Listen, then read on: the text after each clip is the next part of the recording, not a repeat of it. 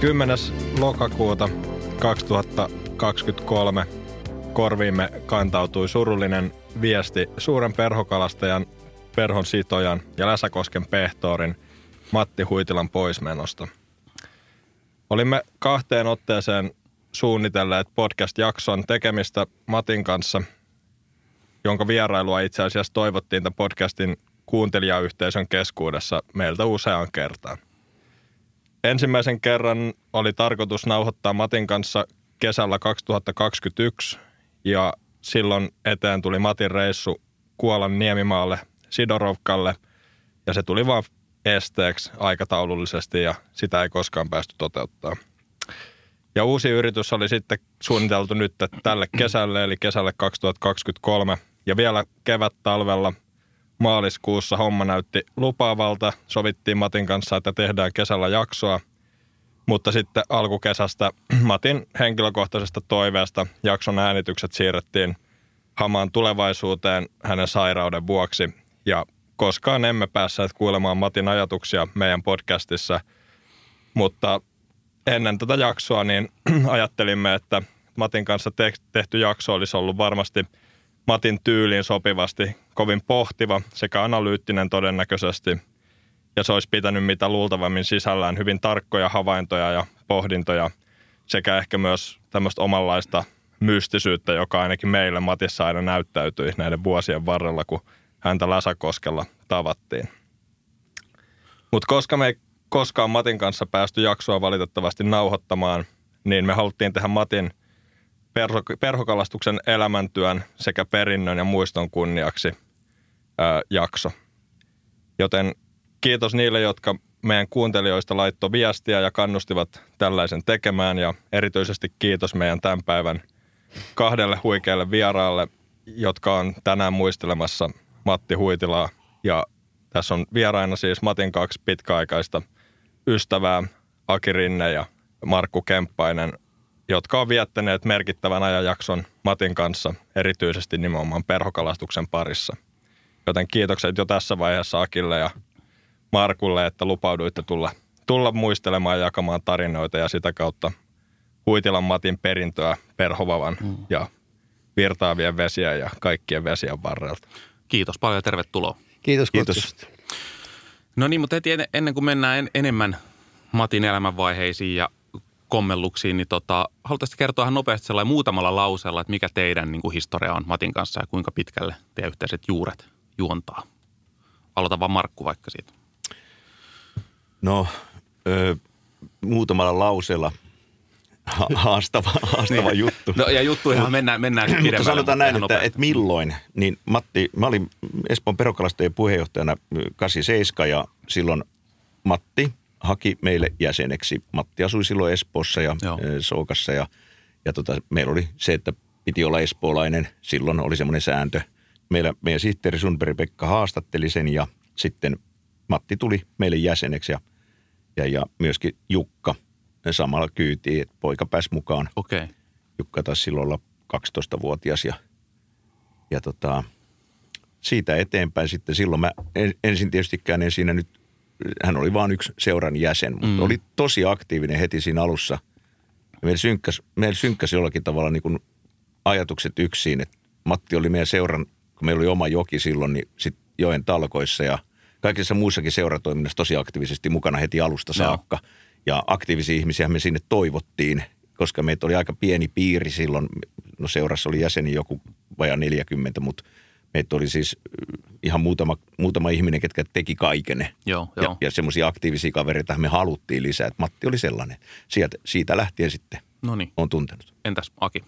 No itse asiassa Markkuhan on usuttanut usuttanut Matin minun, minun pakeille. Kuul, oli, huitilla kuuli, että, että tuota, kaverit valmistelee tämmöistä vesiperoskirjaa ja, ja tota, se on itse asiassa aika hauska tarina, jossa Markku sanoo, että hän joutui Matille kymmenkunta kertaa sano, sanomaan, että no soita nyt, soita nyt, että, että, että ei, ei se pure. Että tota. mm. ja, ja siihen liittyen Matillahan oli, oli tota, tämä pupahomma silloin oli, oli suuren kiinnostuksen kohde ja niinhän se sitten pölähti kerran tuota soiton jälkeen meille ja konttorille mulla oli siellä isot akvaariot ja se katteli silmäpyöränä, että, että tuollahan näitä on ja, ja olikohan se niin, että mä en tiedä, hänellä ei ollut silloin kai sitä isoa allasta, mutta se paukas, paukas saman tien kauppaan ja okay. osti 250 litra se akvaario ja no sittenhän me sinne kerättiin, kerättiin tavaraa ja, ja tota, mä annoin vähän vinkkejä, että mitä siinä, siinä täytyy ottaa huomioon, että saa ne elämään siellä. Ja. Eli teillä oli ihan vesiperhosia ja te tutkitte ne eli ne muni ja kuoriutu siellä, että Ei itse asiassa niitä. niin pitkälle sitä koko kiertoa ei, Joo, ei siellä, jo. vaan ainoastaan se, että, että kun oli aika, aika kypsiä toukkia, niin niitä, niitä sinne kerättiin ja katsottiin niiden, niiden kuoriutumiskäyttäytymistä, kuinka okay. ne uivat ylös ja, ja tota, kuoriutuvat pinnalla. Ja, no niin, mielenkiintoinen. Joo, siinä oli itse asiassa Mattia kiinnosti samalla tavalla, kun siellä oli, muistasti Koddardi oli kertonut, että, että siellä on ilmakuplia ja jotain muuta, niillä se nousee ja me oltiin sitten, että sanoin heti, että ei pidä paikkaansa. Että miten, voidaan, miten voidaan se sitten kokeellisesti varmistaa, niin me lähestyttiin sitä tietysti tieteellisesti ja laitettiin siihen verkkoon ja katsottiin, että jääkö se sitten kuolleena lopulta siihen verkkoon niin kuin ylös noustessaan, niin Joo. ei pidä paikkaansa. Että ne oli, jos ne uupuvat matkalle, niin ne vaipuvat pohjaan. Okei. Eli ei ollut ilmakuplia sitten? Ei, ei yhdelläkään. Siitä ei ole mitään hyötyä, hyötyä tota sille, sille tota hyönteiselle siitä, että Joo. koskessa on tosin sellaisia lajeja, joilla, joilla tota, on tämä kyky muodostaa sinne kaasua. No niin, no mutta oli mielenkiintoinen tarina, mitä kautta sitten päätynyt Matin kanssa yhteyksiin.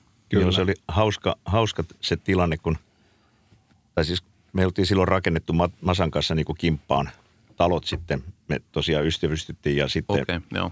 ainut paikka, mistä siis sai silloin äh, noususuhdanteen aikana niin järkevällä hinnalla, eli käytännössä vuokratontti, joo. koska tontit maksoi hirveästi.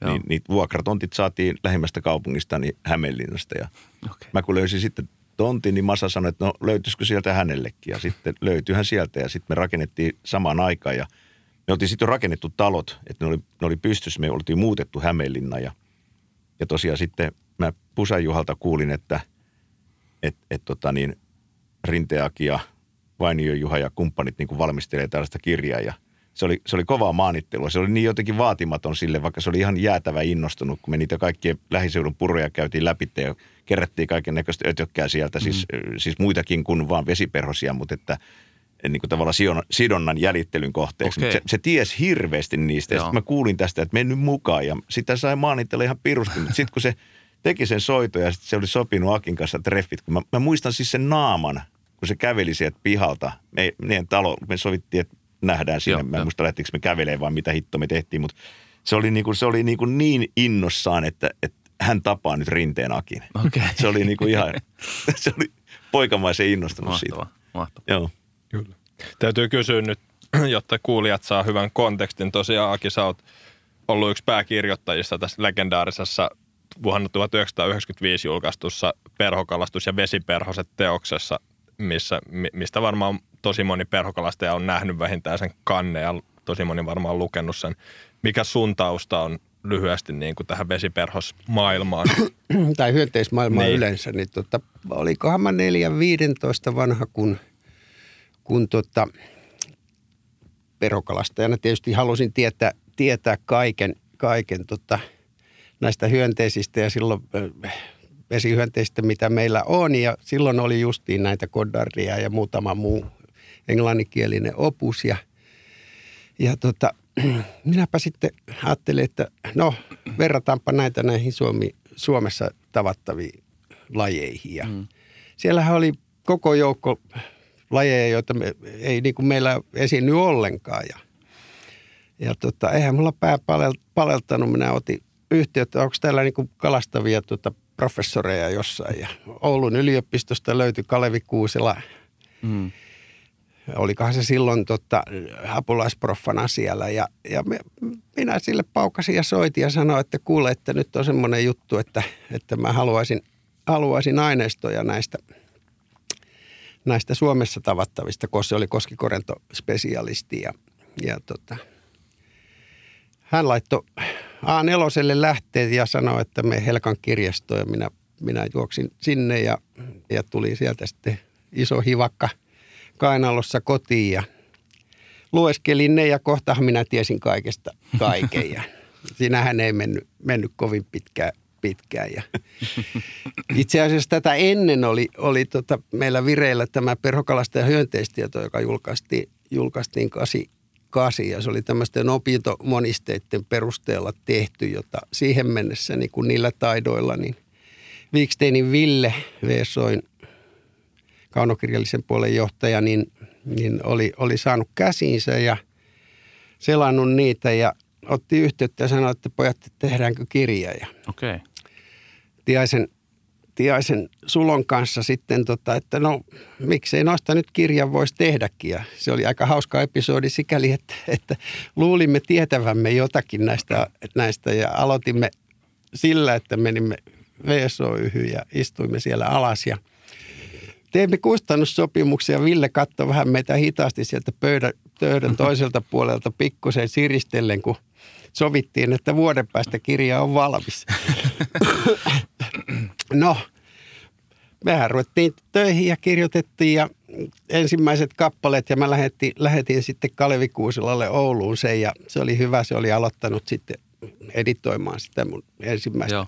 tekelettä ja oli ensimmäisen A4 saanut, niin sen jälkeen tota punakynä loppu ja sitten oli ruksit ja iso punainen ruksi ja tota, sitten oli lähdeaineistoa se A4 ja, ja tota, siihen, että kirjoita uudestaan, haen nämä. No niin. Eli pieni koulutus heti kättelyssä. No, minä laukkasin sitten yliopistokirjastoon hakemaan uudet, uudet tuota, ohjeet. Ja kyllähän sitten lopulta, mutta aika kova urakka se oli. No kuinka, siihen että ajattelet, että vuosi menee, kauan meni siinä, että oli kirja valmis? No vähän reilu vuosi, että, Okei. että tota, mutta se käytännössä tarkoitti sitä, että se vei kaiken, kaiken muun Mm. ajan. Kuten tässä on kaikki kuullut Markku Kemppaisen tota päivän kirjasta, jota on tässä viimeiset, viimeiset kolme vuotta, mikä on, tai siis Seitsemän. Niin seitsemän vuotta, että, viime, että tässä on varmaan senkin kolme vuotta tässä, kun ollaan podcastia tehty, kun Markku on täällä vierailu, vierailu niin joka kerta sitä puhuttu ja se aina on tulossa ensi vuonna, mutta just, että seitsemän vuotta siinä on jo mennyt, että nämä ei ole mitään, oikeasti mitään tota, lyhyitä prosesseja tämmöisen kirjan, kirjan kirjoittamisen, niin toihan kuulostaa kuitenkin, että reilu vuosi, että se on mennyt No ihan siellä tietysti niin kuin, po- pohjia nappiin. oli, oli tota, opiskeltu, että ei Joo, sikäli, joo. mutta tota, Matin kanssa, jos otetaan sitten Matti mukaan tähän, Mm. niin, niin tota, seuraavaksi kun oli, oli tilausta tämä vesiperuskirja, niin, niin tuota, siihen, jo, silloin mä olin jo useammassa tota, hyönteistieteellisessä yhdistyksessä ja mulla oli hyviä kontakteja myöskin tota, yliopistomiehiin, myöskin Pauli Pakkeen Jyväskylässä ja, ja jos on intoa ja, ja tota, enemmän kuin ymmärrystä, niin, niin kyllä sieltä myöskin sitten, sitten tota pääsee eteenpäin suht nopeasti. Että. Joo, kyllä, kyllä. No, pakko nyt ihan nyt kiinnostaa vaan tämä vähän tämä aihe muutenkin, niin pakko kysyä, että onko sä kokenut, että sä oot tutkinut nyt paljon ja perehtynyt vesiperhosiin niin kuin ihan tuommoisella tieteellisellä tasolla, niin onko se vaikuttanut sun kalastukseen? Onko siitä, onko siitä ollut konkreettista hyötyä sulle perokalastajana tai jotain mullistavaa? No, onge- ongelma on siinä, että mä nykyään, nykyään tota, unohdun katselemaan hyönteisiä enem, enemmän kuin sitä kalastusta, että, että, että näillä vuosirenkailla niin, niin tota, mulla ei enää se kalan, kalan saaminen, mä en saa siitä sellaisia kiksejä kuin, Mm, kuin kyllä. joskus aikaisemmin, että sa, saadaan, saatan unohtua katsomaan jonkun tietyn lajin lentotapaa tai, tai tota, sen munimiskäyttäytymistä mm. tai muuta. Ja se mikä on olennaista niin kuin mun kalastuksessa tänä päivänä, että mä oon karsinut kaiken epäolennaisen. Että jos perhokalastajalle tärkein viesti niin kuin näistä miljoonista, miljoonista niin kuin mahdollisista imitaatioista on se, että vain tietyt lajit tietyissä kehitysvaiheissaan ovat, ovat merkityksellisiä kalan ravintona, jos katsotaan mitä sieltä vatsasta löytyy. Ja jotkut dominoi tiettyyn aikaan ja, ja tota, jos haluaa niin kuin tilastollisesti lähestyä sitä, niin, niin perhon valinta on hyvin helppo. Niin. Sitten on eri asia, jos puhutaan pikkukalajäljitelmistä ja muista, niin sitten ollaan toisessa maailmassa. Mm. Tuosta kirjasta täytyy vielä sanoa se, että Akin roolihan siinä oli niin kuin Matille aika iso. Eli, eli Matti oli jäätävän innostunut jo siinä vaiheessa valokuvaamaan.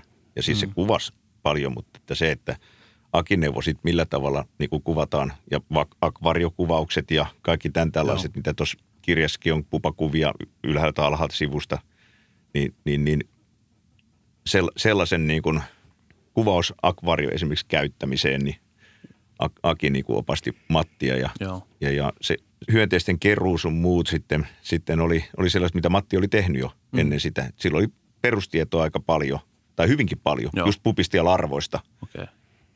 Että se tota- helpotti suuresti, koska eihän mulla olisi ollut aikaakaan kaikkea siihen. siihen että, Joo, tietysti jo. sen verran, kun molemmat Matti ja minä niin ollaan, ollaan rakennusalan yrittäjiä oltu, niin Matilla myöskin niin kuin firman, firman tota, valosuojamaalit oli, oli meillä, hän oli niin kuin firmansa kautta meidän, meidän tota, alivuokralaisena Joo. näissä varastoissa, että me nähtiin päivittäin melkein voi Joo. sanoa, että niin se helpotti sitä, sitä ja Masa oli taitava kaveri siis se, silloin oli hoksottimet, ei tarvinnut kahta kertaa niin kuin neuvoa jotain asiaa kyllä se, ja se pystyi sitä kehittämään eteenpäin. Nyt jos mennään takaisin Mattiin nimenomaan, niin missä kaikkialla Matti kalasti ja mitä kaikkea hän pyysi? Markku varsinkin sä oot kalastanut, tai en tiedä, että historia varmaan Aki on myös paljon kalastanut Matin kanssa. Niin tota, oliko hänellä jotain erityisiä kiinnostuksen kohteita niin kuin perhokalastuksen saralla? Tietysti vesiperhoset ja, ja varmasti taimen ja näin, mutta oliko muitakin? Ei, siis kyllähän, no kyllä me Kimpassakin ollaan monta kalareissua tehty. Joo. Aki ja Masa ja, ja, ja hirveän monta hyvää, hyvää reissua, siis feelingiltä ja hyvää reissua repparille esimerkiksi. Mm. Ennen kuin nämä meni piloille, sit kun niille tuli ikää molemmille, niin ne, ne rupesi viettää vaan kalamiesiltoja, eikä niitä tajunnut kalastamisen päälle enää mitään. Että sit, ne enemmän keskitty syö, syömiseen joo. sisäfilettä kuin tota kalastamiseen. Mutta, mutta tota, joo, siis kyllähän Matti, Matti kalasteli monipuolisesti ja, ja, ja silleen kiva, että vaikka se sai ihan hyvän kokoisia taimenia, niin se ei mennyt niin sekaisin niistä. Et se, niin siis, että siitä ei tullut tätä suuren kalan hullut, että aina pitäisi saada vain isompi ja isompi isompi, vaan se, se niin kuin osasi kalastaa, että jos mentiin purolle, se oli ihan happy 25-senttisestä taimenesta, ihan yhtä onnellinen kuin 60-senttisestä taimenesta isommalla joella. Ja sitten kyllä täytyy sanoa, että kyllä lohethan sitä kiinnosti kanssa, siis todella paljon. Hmm. Siis Atlantin lohi oli, oli kova juttu. Toki, no missä nyt, missä nyt Matti sitten oli kalassa, siis se, jos pientä luetteloa, niin Akin kanssa ensinnäkin Uudessa-Seelannissa. Hmm. No Aki voi siitä kertoa, mutta sitten repparilla tietysti Pohjois-Norjassa, Keski-Norjassa ensimmäiset reissut itse asiassa tehtiin just seurareissuina, missä Matti oli mukana. Tota niin, 89-luvun taitteessa oltiin, oltiin tota tuolla, tuolla, tuolla Keski-Norjassa, Sturdars, Nurdars, Elvalla, hmm. ää, Eiballa, Namsenilla, missä me nyt siinä pyörittiin. Mm. Ja sitten Puolassa tietysti hän kävi Pelitsessä, öö, oltiin Flätsikalassa, oltiin Pahamalla parikin reissua. Akikin oli yhden retkellä messissä. Olikin aika seikkailuretki kaiken puolin. Meitä yritettiin huijata siellä okay. oikein kunnolla jo. Maksetaan kaksi kertaa hotellit ja kaikkea muuta ja poliisit tuli taloon. Ja, ja Matti siitä itse asiassa tosi niin kuin näppärästi sitten okay. loppujen lopuksi tota, niin, meidät kaikki niin kuin päästi pälkähästä, kun hän tajusi, että hän voi maksaa tämän luottokortilla ja pääsi sillä tavalla siitä tilanteesta. Me häivittiin hittoja heti, kun me oltiin, oliko se jo peräti lentokentällä vai Miamiissa? Ma- Miamiissa, Miamiissa, niin se saman tien soitti luottokunta ja sanoi, että tonne ei saa maksaa mitään. Se kiisti sen koko homma ja okay. et, et me päästiin sieltä karkuun. se oli aika kuumottava tilanne. Se oli keskellä yötä tapahtui viimeisen okay. yönä. Joo, mutta että, että no sitten, sitten tietysti Bosniassa – Sloveniassa, okay. Vancouverilla oli pari reissua, Ruotsissa sekä lohikalassa että taimenkalassa.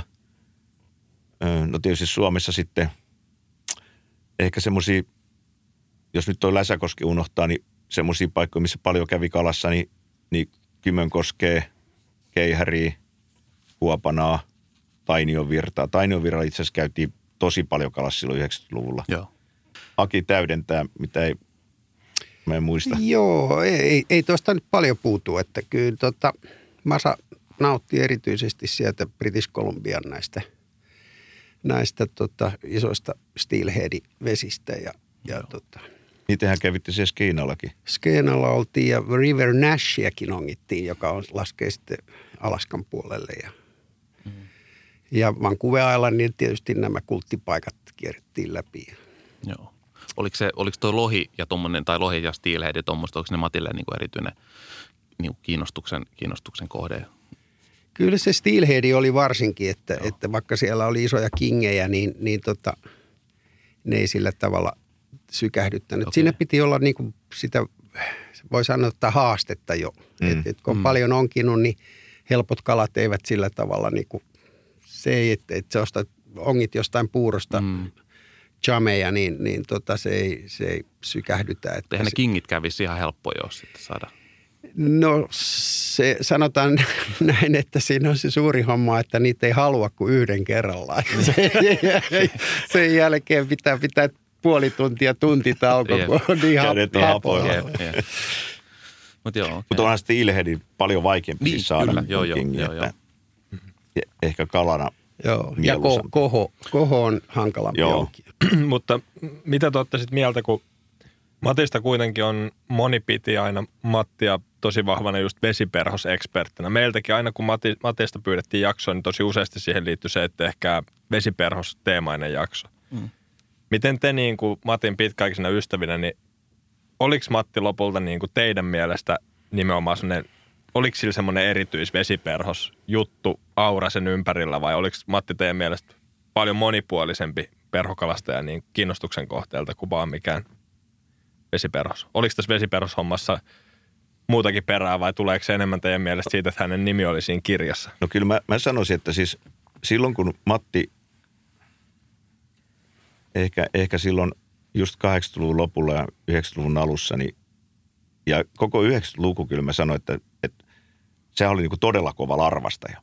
Ja siis Joo. mä väitän, että se oli ihan uraurtava niin kuin larvastustekniikan tuomisessa Suomeen okay. 80-luvun lopulla. Se oli, se oli ihan jäätävän kova ja siis mehän oltiin, mehän oltiin SM Skaboissakin tuolla Äyskoskella Aki ja, ja, ja, ja tota niin, Haaparannan Matti ja, ja, ja sitten Masa ja minä. Ja se on muuten ihan helvetillinen siis keikka oli, koska meillä oli Masan, Masan tota asuntovaunu siellä mukana ja, ja nämä, nämä kaikki kolme oli ihan maailmanmestari kuorsaajia.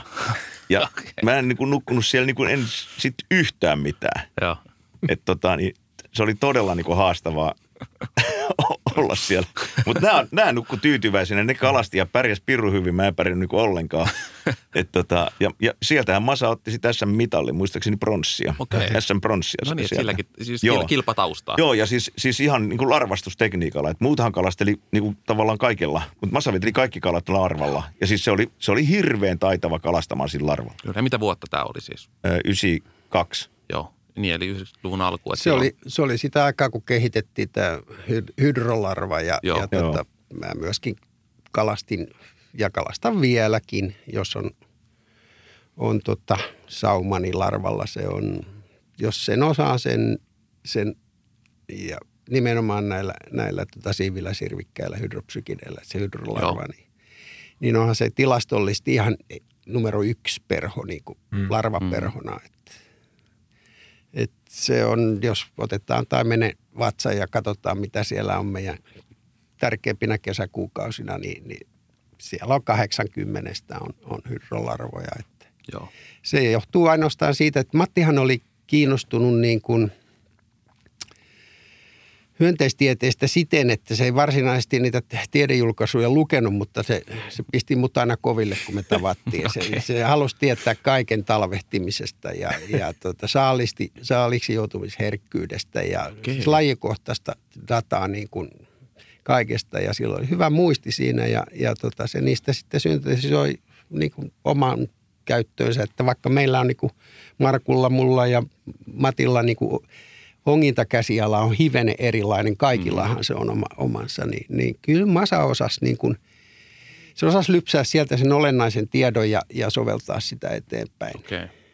Kyllä. Eli se jätti, jätti minulle tämän, tämän lukemishomma ja, ja, ja sitten kuunteli sujuvasti, että mitä, mitä tässä voisi niin seuraavaksi seuraavaksi tehdä. Suodatti niin kuin tiedon sun kautta ja poimi siitä niin kuin oleelliset. Ja Joo, ei, kyllä se oli hyvin hedelmällistä eikä, eikä tota, siinä ollut mitään. Me viihdyttiin todella hyvin keskenämme. Se oli rentoa, rentoa eloa.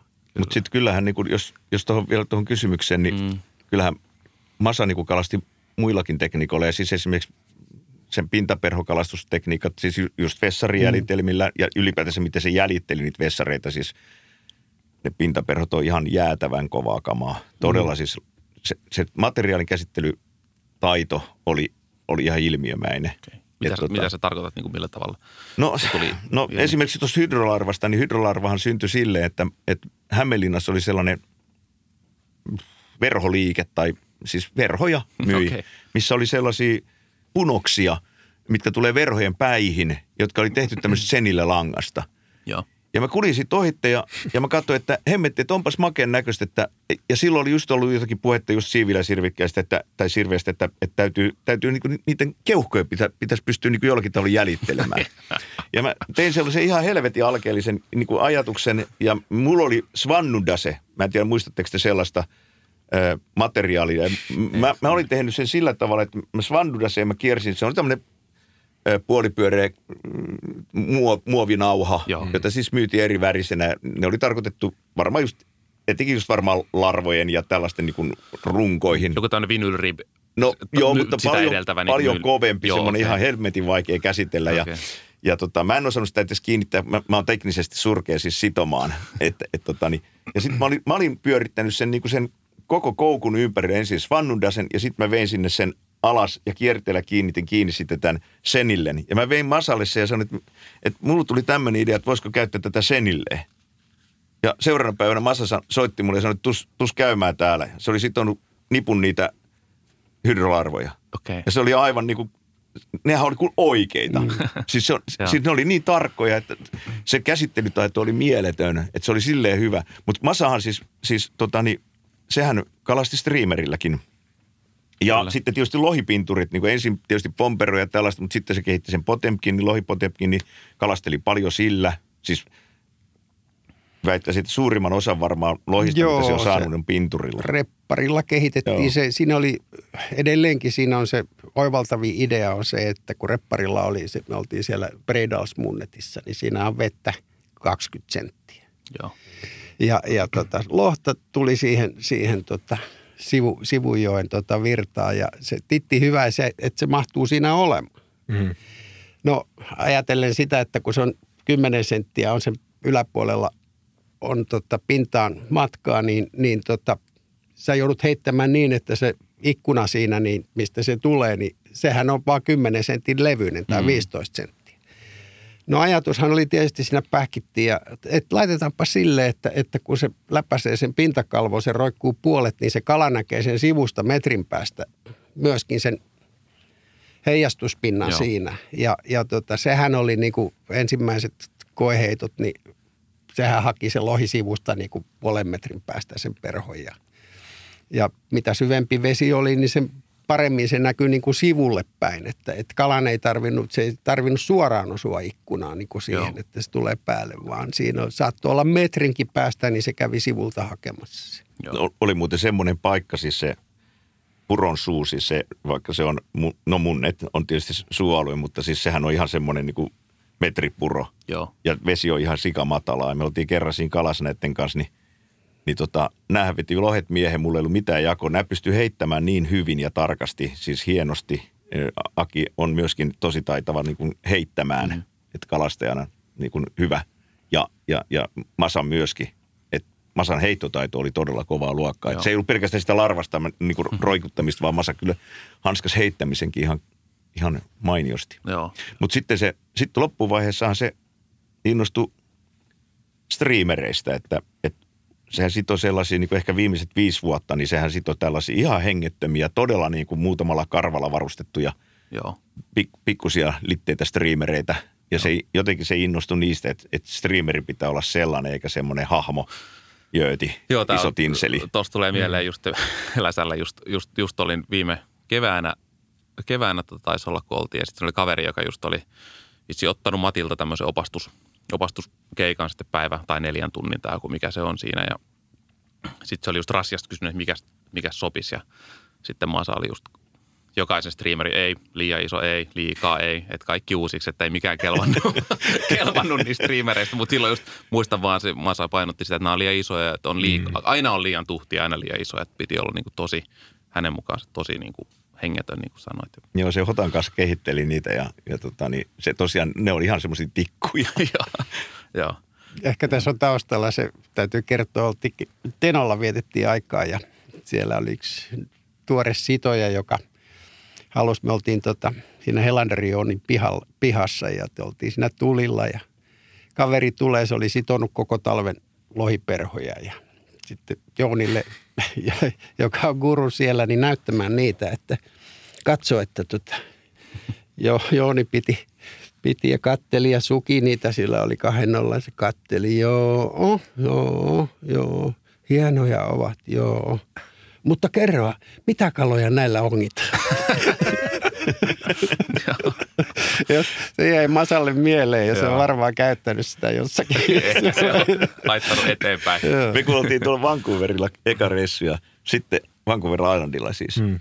Ja me oltiin sitten sidottu Masan kanssa sellaisia, kun oltiin nähty kuvista, niin meillä oli marabusiipisiä ja, ja, ja bakteerisiipisiä striimereitä. Mm. Semmoisia niin lohiperhosta, lohiperhokoukkuihin sidottuja, joo. joo.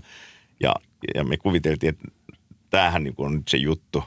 Niin ensimmäisenä tuli opas sitten siihen ja katsoi, että, että mitä, mitä te kiinnitätte. Sitten me näytettiin, että tällaisia me laitetaan, niin opas sanoi, no muuten ihan hyvä, mutta saako tehdä yhden jutun? No, no, no, no siitä, että otat vaan kiinni. Niin, niin oli semmoiset, semmoiset viisi senttiä pitkät siivet, niin se otti kiinni niistä siivistä ja nyppäsi semmoiset sentin pätkäksi vaan se siive.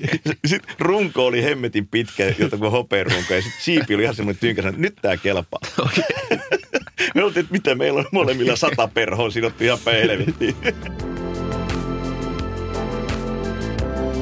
Kun te olette kalastanut paljon, te pääsitte kalastaa paljon matinkaa ja suurin osa varmasti meidän kuulijoista ja myös minä ja Juhana, niin me ei oikeastaan koskaan ollut nähty Mattia itsessään kalassa. Mm. Mattihan oli useasti kaikille Läsäkosken kävijöille, lähinnä häntä näki aina sillalla. Mm. Hän oli semmoinen havainnoitsija ja niihin mennään myöhemmin, mutta myös, myös aina ikuisesti on jäänyt kyllä mieleen niin kuin Läsäkosken kartanon käynnit. Niissä oli jotain semmoista omaa, omaa vähän kuumottavaakin tunnelmaa, mutta, tota, mutta Matti harvoin, harvoin niin kalasti. Ja toki Matista löytyy yllättävän paljon YouTubesta kaikkia pätkiä. Hän teki jonkun verran videoita, mutta tota, minkä tyylinen kalastaja Matti oli? Et oliko hän niin kuin hyvin innokas? Oliko hän semmoinen niin kuin salaileva? Jakoksi hän paljon tietoa? Vai oliko hän semmoinen harkitseva, että tehdään vain muutama heitto vai minkä, niin kuin, minkälainen perhokalastaja hän oli tyyliltään? Kyllä mä, mä ehkä heittäisin, että, että enemmän semmoinen analyyttinen ja harkitseva Joo. ja, ja katso vähän, että missä se fisu oikein on. Että ei, semmoista, ei, ei mikään kyllä summan mutikan mättäjä. Mm, ja. Et, et, ja kyllä se, ei, ei, ei mulla jäänyt millään tavalla niin kuin semmoista kuvaa Matista missään vaiheessa, että se olisi salailu jotakin niin kuin tavallaan tietoa. Että ihan melkein täysin päinvastoin, että – ja tuossa Läsäkoskellakin sen niin kuin, se, sillä on niin se periaate, että, että hän, hänen pitää niin kuin saada kalastajat onnistumaan. Mm. Joo. Mm. Et, et, et, et, tota niin, sillä tavalla saa niin kuin sta, statistiikkaa pidettyä kondiksessa ja, ja, ja, ja niin. tota niin, niin kuin kala, kalapäiväkirjan merkintöjä. Joo, et, okay. ei, tämmöinen fiilikin mulla, mitä sä Joo, ei, ei, ei, sanoisin näin, että tota, kun mä kymmeniä kymmeniä yhteisiä reissuja on tehty, että jos ajatuksena, että vaikka lohtakalat, mä, mähän ei ringissä kalastettu, että, niin. että monelle saattaa olla, olla tenonkävijälle, jotka istuu ringissä, niin yllätys se, että kun me kartoitettiin niitä lohipaikkoja, niin meillä oli semmoinen, semmoinen tota tapa, tapa monesti, että kun mentiin Norjan puolta yleensä kalastettiin, niin meillä oli arpakuutio, missä me heitettiin arpakuutiolla katsottiin montako biisiä tulee, tota, kuunnellaan jostain CD-ltä. Okay. Jos se oli kuusi, niin kuusi biisiä ajettiin kuuden, kuuden tota biisin verran tota, ajettiin ylävirtaan tai alavirtaan ja kun, kun se oli, niin siitä jarrut kiinni ja tässä on lohipaikka okay. ja siitä jokeen ja, ja tota, me, me, me, saatiin hyvin kalaa itse asiassa. Parhaat kalapaikat löytyi sille. Joo. Oikein mielenkiintoinen, mielenkiintoinen taktiikka, mutta näinhän se on, että siellä missä muut ei kalasta, niin siellä yleensä Joo. saattaa. Jos osuitte just ringin kohdalla, oliko pakko mennä sitten? Ei kuule, se ei, Viisi loppu tähän, tuossa on viisi kalasta ja Silloin olisi heitetty u- uusi kierros toiseen kertaan. Ei ole tota, se, siis Masan kanssa oli sikäli hyvä, että, että tota, kun me oltiin jo sen verran ikämiehiä, että meillä ei ollut niin kuin sinne jokeen kiire Mm. kummallakaan. Että, että, tota, että jos Matti halusi mennä tonne päin, niin minä menin sitten toiseen suuntaan ja sitten vaihettiin puolta. Ja, ja tota, että varsinaisesti me niin kuin hyvin harvoin kalastettiin samaan paikkaan niin kuin kimpas Mm. joskus, mutta sitten se oli, oli lähinnä ajanvietto, että sitten oltiin tulilla Mm. se, se hetki, että ei. Et repparillakin yleensä niin kuin toinen lähti toiseen suuntaan ylävirtaan ja toinen alavirtaan ja sitten tavattiin ja sitten vaihettiin puolia, vaihettiin kuulumiset, että siellä oli hyviä kaloja siellä. Ja. Mm. Joo.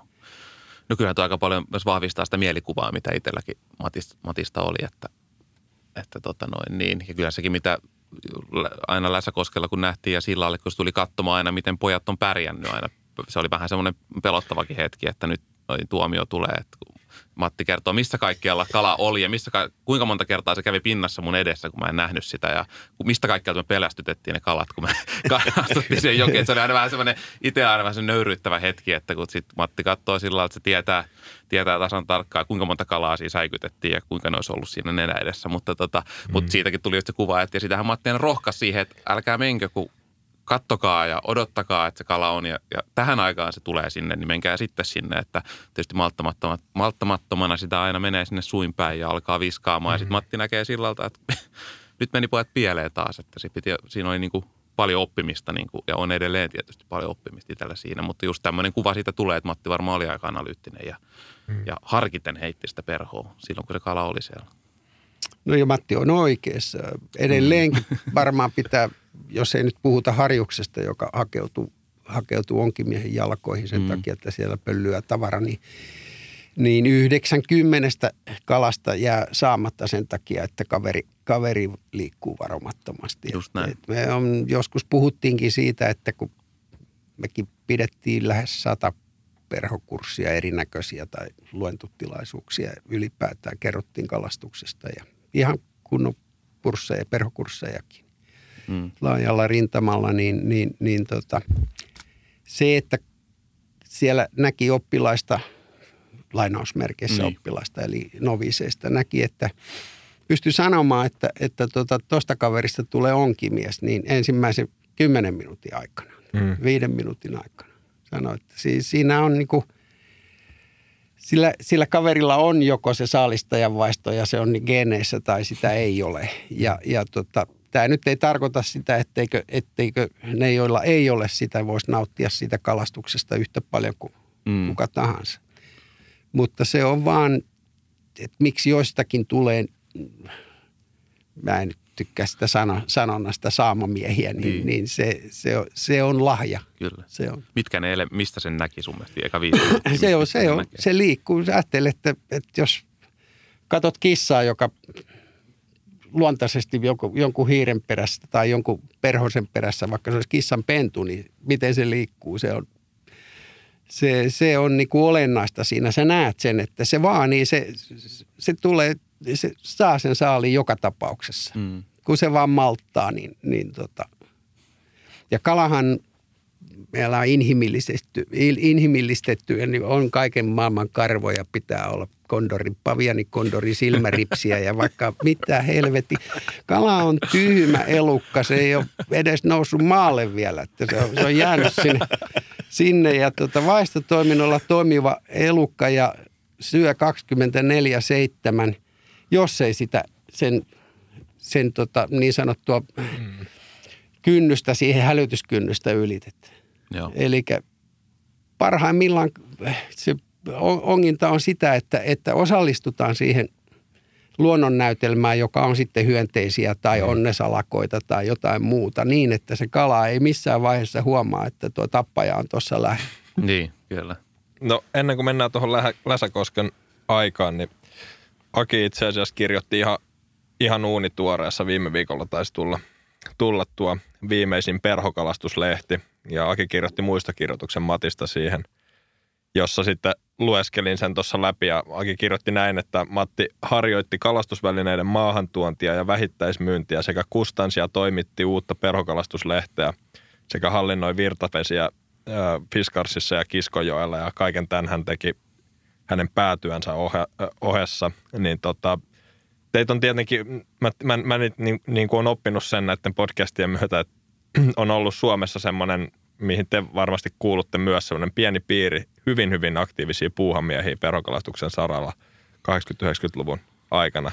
Mutta Matti taisi olla yksi, yksi, yksi teistä, niin kuin, jotka paljon touhus jo ennen, ennen kun alkoi Läsäkosken niin sanotut vuodet. Joo, kyllähän Matti oli aktiivinen.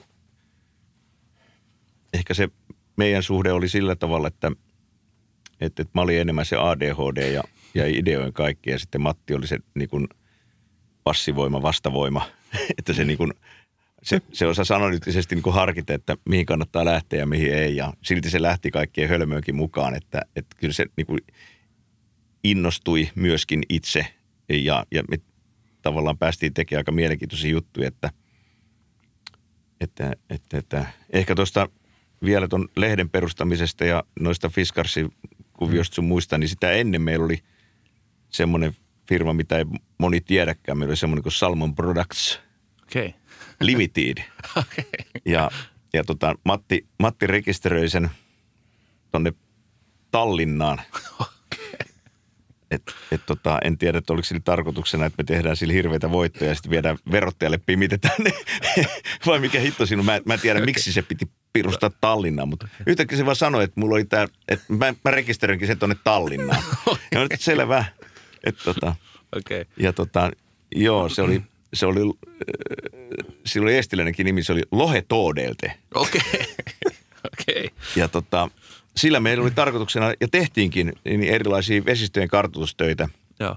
Esimerkiksi Virho tilasi meiltä tuon Ingarsilajoen tämmöisen selvityksen, missä käytiin, käytiin läpi metrin metriltä kaikki Ingarsilajoen sivuhaarat ja tietysti päähaara ja, ja, ja merkattiin karttaan, karttaan kaikki ja mitattiin kaikki virta, virtapaikat ja katsottiin pohjaeläimet ja, Joo. ja kasvustoa ja mitä kaikkea se nyt tehtiin. Semmoinen simppeli, mutta, mutta tota niin, varmaan siitä on ollut hyötyä sitten Ingarsilla niin kuin kunnostuksissa myöhemmin. Joo. Semmoinen tehtiin ja, ja, ja silloin oli tarkoitus meillä tehdä kaiken näköistä tämmöistä häijyä.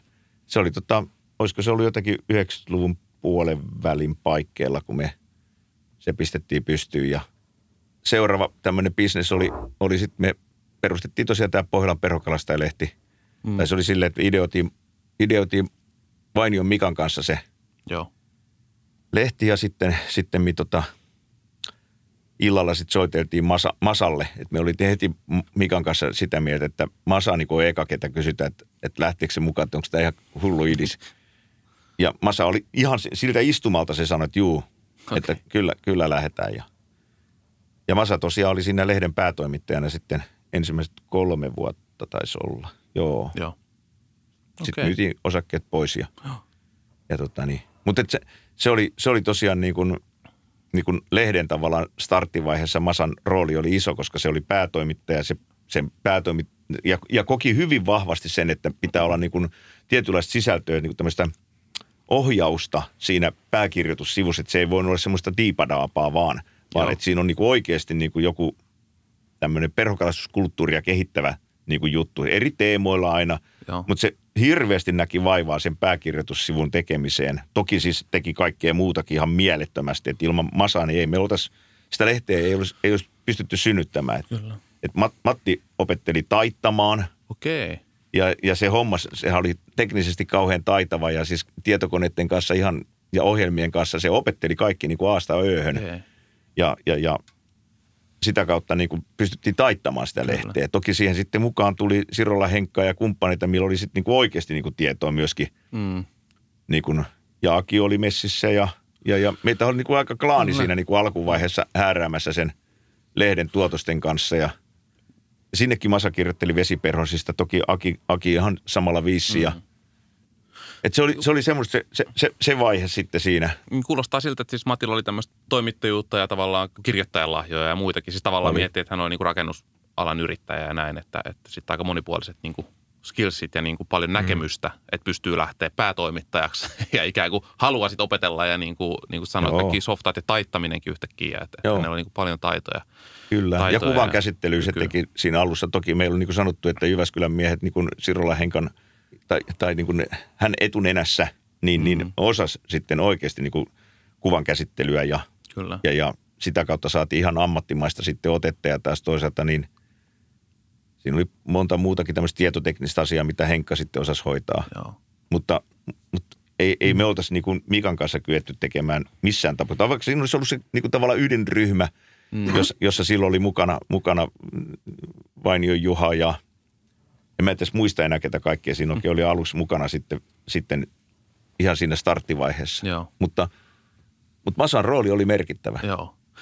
No mitä sitten, ennen kuin mennään tuohon Läsäkoskeen, niin siis just myös varmaan pohjustaa sitä, että mistä uskallus tämmöiseen sitten Läsäkoskenkin pyörittämiseen on lähtenyt, niin oliko teillä oli tämä Fiskarsin projekti ymmärtääkseni Joo. teidän kanssa yhdessä, Joo. niin No se oli, millaisia nämä tämmöiset puhastelut oli niin kuin Matin, ne oli ihan, Matin osalta? Ne oli mielenkiintoisia juttu, kun siinä oli se, semmoinen tilanne, että kun mä olin Orvikselle mennyt hommiin silloin vuonna 2000 Joo. ja sitten käynyt kalkkivirroilla sitten katselemassa, minkä näköistä puuhastelut. Ja mä totesin, että, että olisi, olisipa hienoa, kun Etelä-Suomessakin olisi tämmöinen paikka. Mä muistin, että Fiskarsissa menee semmoinen pieni joki, että se on kaunis ympäristössä. Joo. Ja tota, sitten mä kävin katsomassa, mä katselin, että saakeli, että eihän tämä nyt ole loppujen lopuksi sen kummallisempi kuin nämä pikku, pikkuset kalkkivirrat tuolla Etelä-Englannissa. Toki siellä on niin eri kokoisia kalkkivirtoja. Niin, niin, niin. Ja tota, sitten mä ehdotin Masalle, että mitäs jos me pistetäänkin tota tämmöinen, että mä olin käynyt siis näissä Orviksen pro-sopeissa Jenkeissä ja Englannissa ja mä ajattelin, että, että se, semmoinen puuttuu niin kuin Suomesta, että on niin kuin todella niin kuin makea, hieno sisustukseltaan oleva niin kuin perhokalastusliike, missä on muun, my, myynnissä myöskin, myöskin muuta kuin vain sitä kalastussälää, että on niin kuin vaatteita ja kaikki.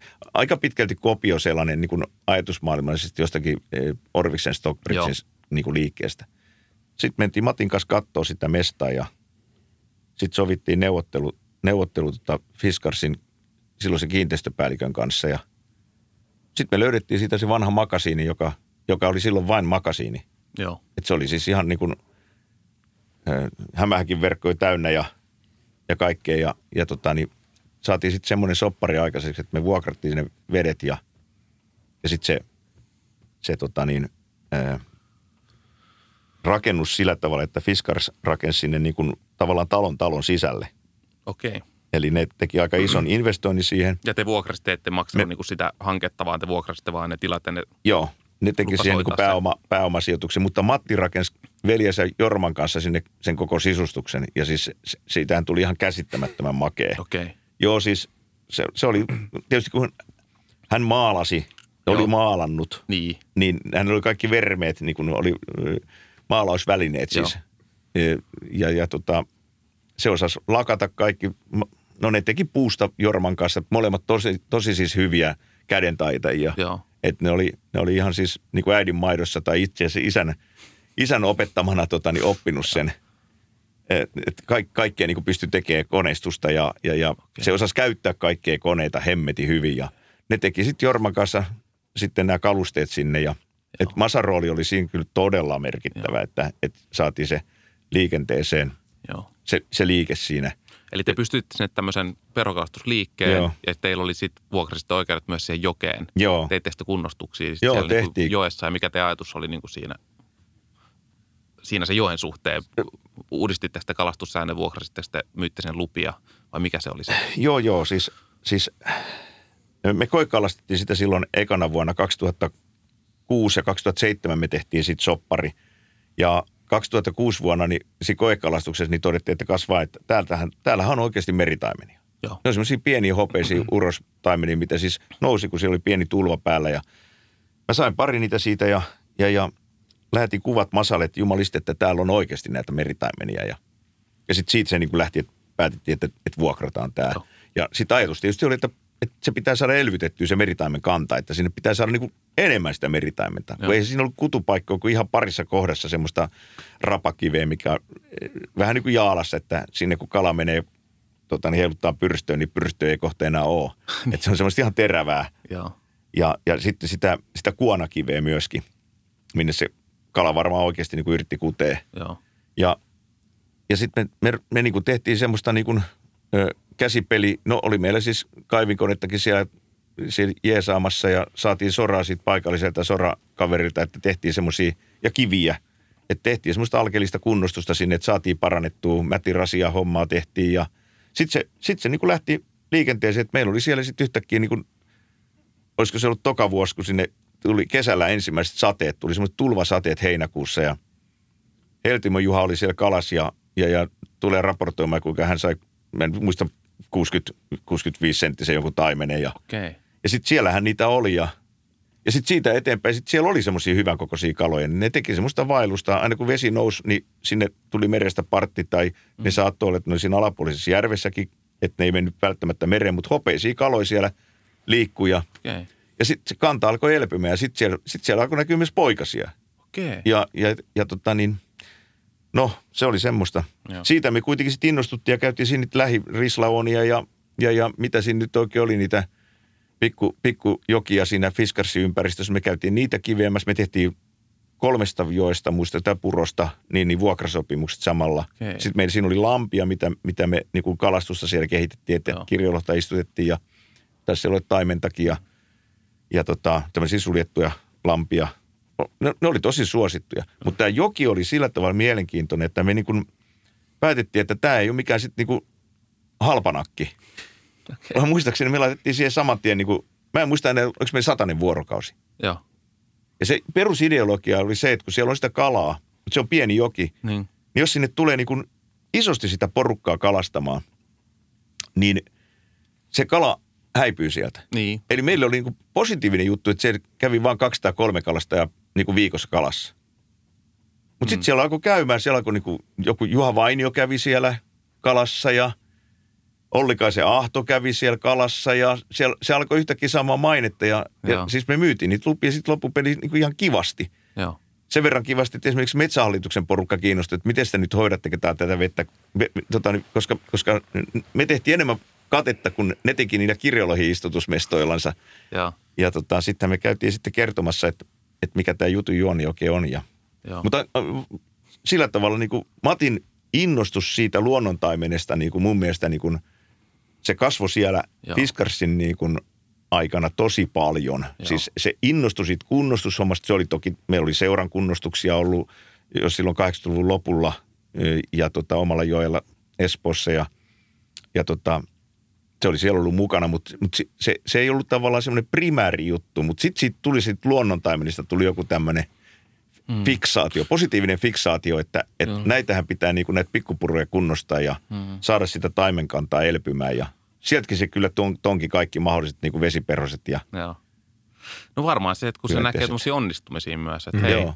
että tämähän, paran, tai tämähän on mahdollista myös ja että, että näissä, niin se varmaan myös antaa innostusta. Joo. Ja sehän oli siis semmoinen sitten taas kiihdyke, että, että silloin kun sitten Läsäkoski tuli, tuli huhujen kautta ö, tietoisuuteen, eli Heltimo Juhalta kuultiin, että venäläiset oli ostamassa Lä- Läsäkoskea.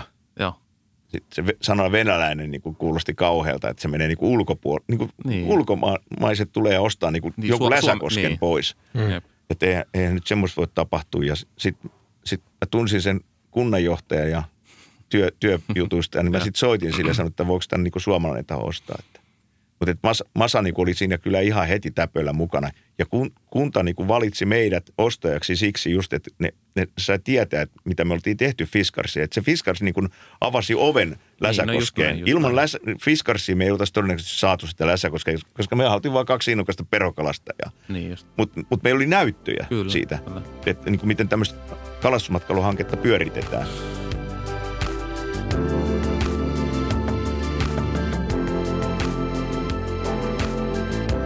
Kuvailla vähän ihmisille, että millaisessa tilassa Läsäkoska oli ennen kuin te otitte sen haltuun, eli ennen näitä niinku kunnostuksia. Millainen paikka Läsäkoski oli tällä lyhykäisyydessä? Ö, Kalastuspaikkana. niin, ja, ja, ja, ja, ja jokena ylipäätänsä. No, siellä oli ku- kunnostukset tehty, Hmm. eli, eli siis ö, konekunnostukset. Minä vuonna, ne, minä, minä vuonna se Mm, tehtiin? olisiko se ollut siinä, mä en nyt muista ihan tarkkaan, mutta noin 2000 vuonna. Ja eikö tarkoittanut sitä, että se oli se uittoränni, siinä oli niinku vanha uittoränni, Joo, se oli, joka se oli varmaan itse kyllä se oli, kyllä se oli 2000, koska me, me oltiin sen seuran reissulla 2000 vielä vuoden alussa ja mä muistan sen, mä olin silloin vielä Orviksellakin hommissani, tai olin silloin jo sitten Joo. Hommissa, niin, niin, niin tota, silloin siellä oli vielä se pato. Että mä sanoisin, että jos pitäisi veikata nämä ulkomuistista, niin muutama vuosi sen 2000-luvun alun jälkeen, että siinä se tapahtui se kunnostus ja pato purettiin pois se mylly, Joo. myllypato siitä. Mm. Mutta mehän ostettiin kartanon maat ja ne rakennukset ja sitten tehtiin käytännössä 40 vuoden vuokrasopimus siitä kosken kalastuksesta. Silloin siellä oli saalismäärät suurin piirtein semmoista neljää, neljää puolta sataa kalaa per, per vuosi. Ja senhän oli Mikkelin kaupunki ja Kangasniemen kunta ostanut mm. ja, ja käynnisti siellä kalastuksen. Se oli ollut perokalaista tärryille vuokralla ja käytännössä koko 90-luku oli ihan surkeata niin kuin kalantuloa, että sieltä ihan muutamia kaloja tuli ja. Okay. Joo, ja perukalaista tärry piti aika hyvää, hyvää päiväkirjaa siitä, että siellä on niinku statistiikka olemassa sitä ennen. Ja vuonna 1999 siis tapahtui tämä, tämä kiinteistökaupat, jolloin Pohjola-yhtiöt myi sen, se oli niiden koulutuskeskuksena, niin se myi, myi sen sitten kunnalle ja, ja kaupung, Mikkelin kaupungille. Mm. Mutta tämä kartano niin kuin rakennuksineen meni, meni sitten tota, Kangasniemen kunnalle. Ja silloin tosiaan oli se 450 suurin piirtein sitä, sitä kalaa, mitä tuli vuodessa ylös. Ja kutukuoppia parhaampana vuonna oli, oli tota niin, mä muistan, että niitä olisi Jyväskylän yliopiston porukka käynyt silloin tekemään niitä kutukuoppalaskelmia, niin oli, oli 19 oli paras vuosi. Ja kyllä siellä poikasi silloin oli, mm. mutta, mutta tota, nyt jos vertaa sitten niin kuin nykyaikaan, milloin, milloin niitä kutukuoppia on käytännössä noin 150 ja, ja, ja sitten taas kalojen, kalojen ylöstulomäärät vaihtelee tietysti rankasti vuosittain, mutta käytännössä ne on ollut tasolla 2-2,5 per vuosi. Joo. Niin se, se määrä-lisäys on ollut merkittävä ja siinä on kyllä niin kuin Masala niin kuin äärimmäisen iso rooli siinä ollut, että ensinnäkin sitä salakalastettiin tosi paljon Läsäkoskeen. Joo. Ja vielä silloinkin, kun me, me, me tota, niin meitä edeltävä, siinä oli, se oli vuokrattu paikalliselle yrittäjälle, semmoiselle leirintäalueen pyörittäjäkaverille, joka, joka ei se nyt hirveästi mitään tehnyt, tai niin kuin kalavedelle ei tehnyt mitään, ja kalaveden, niin se kalastuksen valvonta oli tasan nolla, ja sen mm. ties niin kuin kaikki paikkakuntalaiset, niin sitähän salakalastettiin aika surutta. Mm. Ja sitten ne kehu jopa, että kuinka paljon sieltä niin kuin, niin kuin tulee lohia. Joo. Eli tota, sitten sit siinä heti alkuvaiheessa sekan vuoden jälkeen Masa niin kuin, se sanoi, että ei, tä, ei tästä tule mitään, että mitä tämä niin kuin etänä hoidetaan Vantaalta ja Espoosta. Että Joo. tänne, tänne pitää muuttaa. Okei. Okay. Ja, ja tota, sitten sit se päätti, että kyllä tänne, tänne sitten muutetaan. Ja Ja mikä vuosi tämä nyt oli sitten? 2012 taisi olla. Okei. Okay. Ja mutta Joo. olitte aloit, milloin? mi- 11 tehtiin kaupat. 11. Okei, Joo. niin. Että Se oli vasta 12 tai siinä 13, kun se, se muutti sinne. Vuosi kuitenkin me ehdittiin Okei, pyörittää sitä niin, niin, niin just ns. näin. etänä. Joo, joo. Ja sitten kun Masa meni, Masat muutti sinne, niin sehän rupesi aktiivisesti kalastuksen valvojaksi myöskin siellä. Niin, kyllä. Oliko se- siellä muita kavereita tässä vuosien mittaan? Oliko siellä joku rinkikalastuksen valvoja vai onko Ma- Ei, Ma- ei, Matti aina sitä yksin? Matti hoiti yksin sen. Ja, ja se, se niin kuin vaikutti, ihan selkeästi väittäisin, että se vaikutti siihen, että siellä alkoi isoja kaloja näkymään, koska, koska niitä ei kalastettu salaa pois. Samoin se, se aktivoitu siinä jokisuualueella, kun se laskee sinne vuojaselkään, niin sinne, siellä oli tota, sa- salaverkkoja myöskin paljon siellä, että se saatiin niin kuin toimimaan se suualueen rauhoitusalue ja Joo. ja, ja Matti oli tosi aktiivinen siinä. Että sil- silloin oli niinku todella iso merkitys, että Matti muutti sinne. Siis Läsäkosken kalakannalle. Ja oliko hän tuossa vaiheessa, oliko se, hän tekikö hän vielä päivätöitä vai Ei, se, omistiko hän siinä se, vaiheessa? siinä, el- se siinä samassa yhteydessä pisti sen oman firmansa niin nippuun. Okei. Eli se oli, ne, ne oli samassa yhteydessä tapahtu. Eli se lopetti sen oman firmansa. Ja, Käytännössä teki tota päivä, päivä, joo, päivätyönään tai Ihan. Niin kuin elämäntapanaan. Siis sanoa, joo, kyllä. Sitä. Ja, Joo. tota, ja oliko tuo business semmoinen, että hän myös tavallaan elätti itsensä pyörittämällä sitä? Vai oliko siinä, niin kuin, Ei. menikö, oliko siinä, menikö siinä kuluja niin kuin muille tavallaan siitä, kun sanotaan, kun lu- luvat maksetaan ja näin, niin menikö siitä sitten niin kuin... siis sehän oli yhtiö, mikä me perustettiin. Niin, Läsäkosken just- kartano ju- just- Oy, eikä mm. Matille mennyt yhtään mitään siitä. Okei, no niin, okei. No niin, eli tota, niin, Mat, Matilla oli omia säästöjä ja, ja tota, ei me siinä alkuvaiheessa mitään siitä saatu. Niin. Me pistettiin rahaa kaikki rakennusten kunnostamisiin ja yms, yms, yms, että siinä, siinä oli niinku sitä rahareikää niinku tavattoman paljon. Sitten meidän piti kauppahinta maksaa, me maksettiin se osissa Mm. ö, kunnalle Ja, ja siinä oli niin kuin menoerää oli enemmän kuin tuloerää. Niin, no joo, just. Että, mutta että Matti, Matti kykeni siihen taloudellisesti. Mm. Ja oliko tämä siis, tämä oli se kuvio loppuun asti Öö, tavallaan? ei, Matin kyllä sitten sit siinä vaiheessa, kun, no tietysti Matti, Matti asui siellä toki Niin. ilmaiseksi ja, Niin, ja, ja, ja tälleen, että tavallaan tämmöinen hyöty siinä oli. Mm. Mutta sitten Matti jäi ihan oikeasti eläkkeelle Niin, öö, seitsemän vuotta sitten, kahdeksan vuotta sitten. Joo. Ja tota, no sitten alkoi tietysti tulee eläkettä, niin just. niin, niin tavallaan sitten oli sillä tavalla sitten tulovirta oli, mutta Kyllä. sehän teki sitten kyllä konsulttitöitä ja kaikkea, että sitä sivutulovirtaa niin oli koko aika. Siis konsulttoi siis oman alansa yrityksiä joo, ja mut- toimi valvojana ja kaikkea muuta Just. tällaista siis näissä rakennushommelissa. Kyllä, mutta siis joo, hyvä vaan hahmottaa kuulijoillekin, että et, et, et Matti on niinku pyörittänyt tota niinku omasta, omasta niinku intohimosta ja Joo. semmoisena elämäntapana, eikä, eikä niinkään niinku tavallaan omana bisneksenään, vaan niinku, siinä on ollut myös, että ihan omaan, omaan laskuun, laskuun on tehty sitä hommaa. Myös. Joo, ei. Meillä oli hirveän silleen selkeä se Mm. roolijako, että mä ideoin markkinointia ja, ja, ja sitten ideoin niitä kunnostuksia ja, ja sitten, sitten niitä rakennusten kunnostuksia ja sitten No osa rakennuksista kunnostettiin kimpassa, osa Masi, Masa teki ihan niin kuin kokonaan itse, koska se oli niin hemmetin taitava käsistä. Esimerkiksi Villalohen se käytännössä kunnosti kokonaan itse. Ja sitten tietysti sitä, se luvan myynti, kalastusopastouhut, ne oli kaikki mun kalastusopastouhut siellä, niin, niin, niin lasketaan ehkä 20 niin kuin kappaleen sisällä, että, että se on niin kuin kaikkien niin kuin vuosien aikana. Että se, mä en siellä paljon opastanut. Masa opasti paljon enemmän ja Masahan kävi sitten, sitten ihan sitä varten väksyssä sitten tutkinnonkin suorittamassa, että oli vuokraveneenkuljettajatutkinnot ja, ja kalastuksen kalastusopan op, oppaan tutkintoja Joo.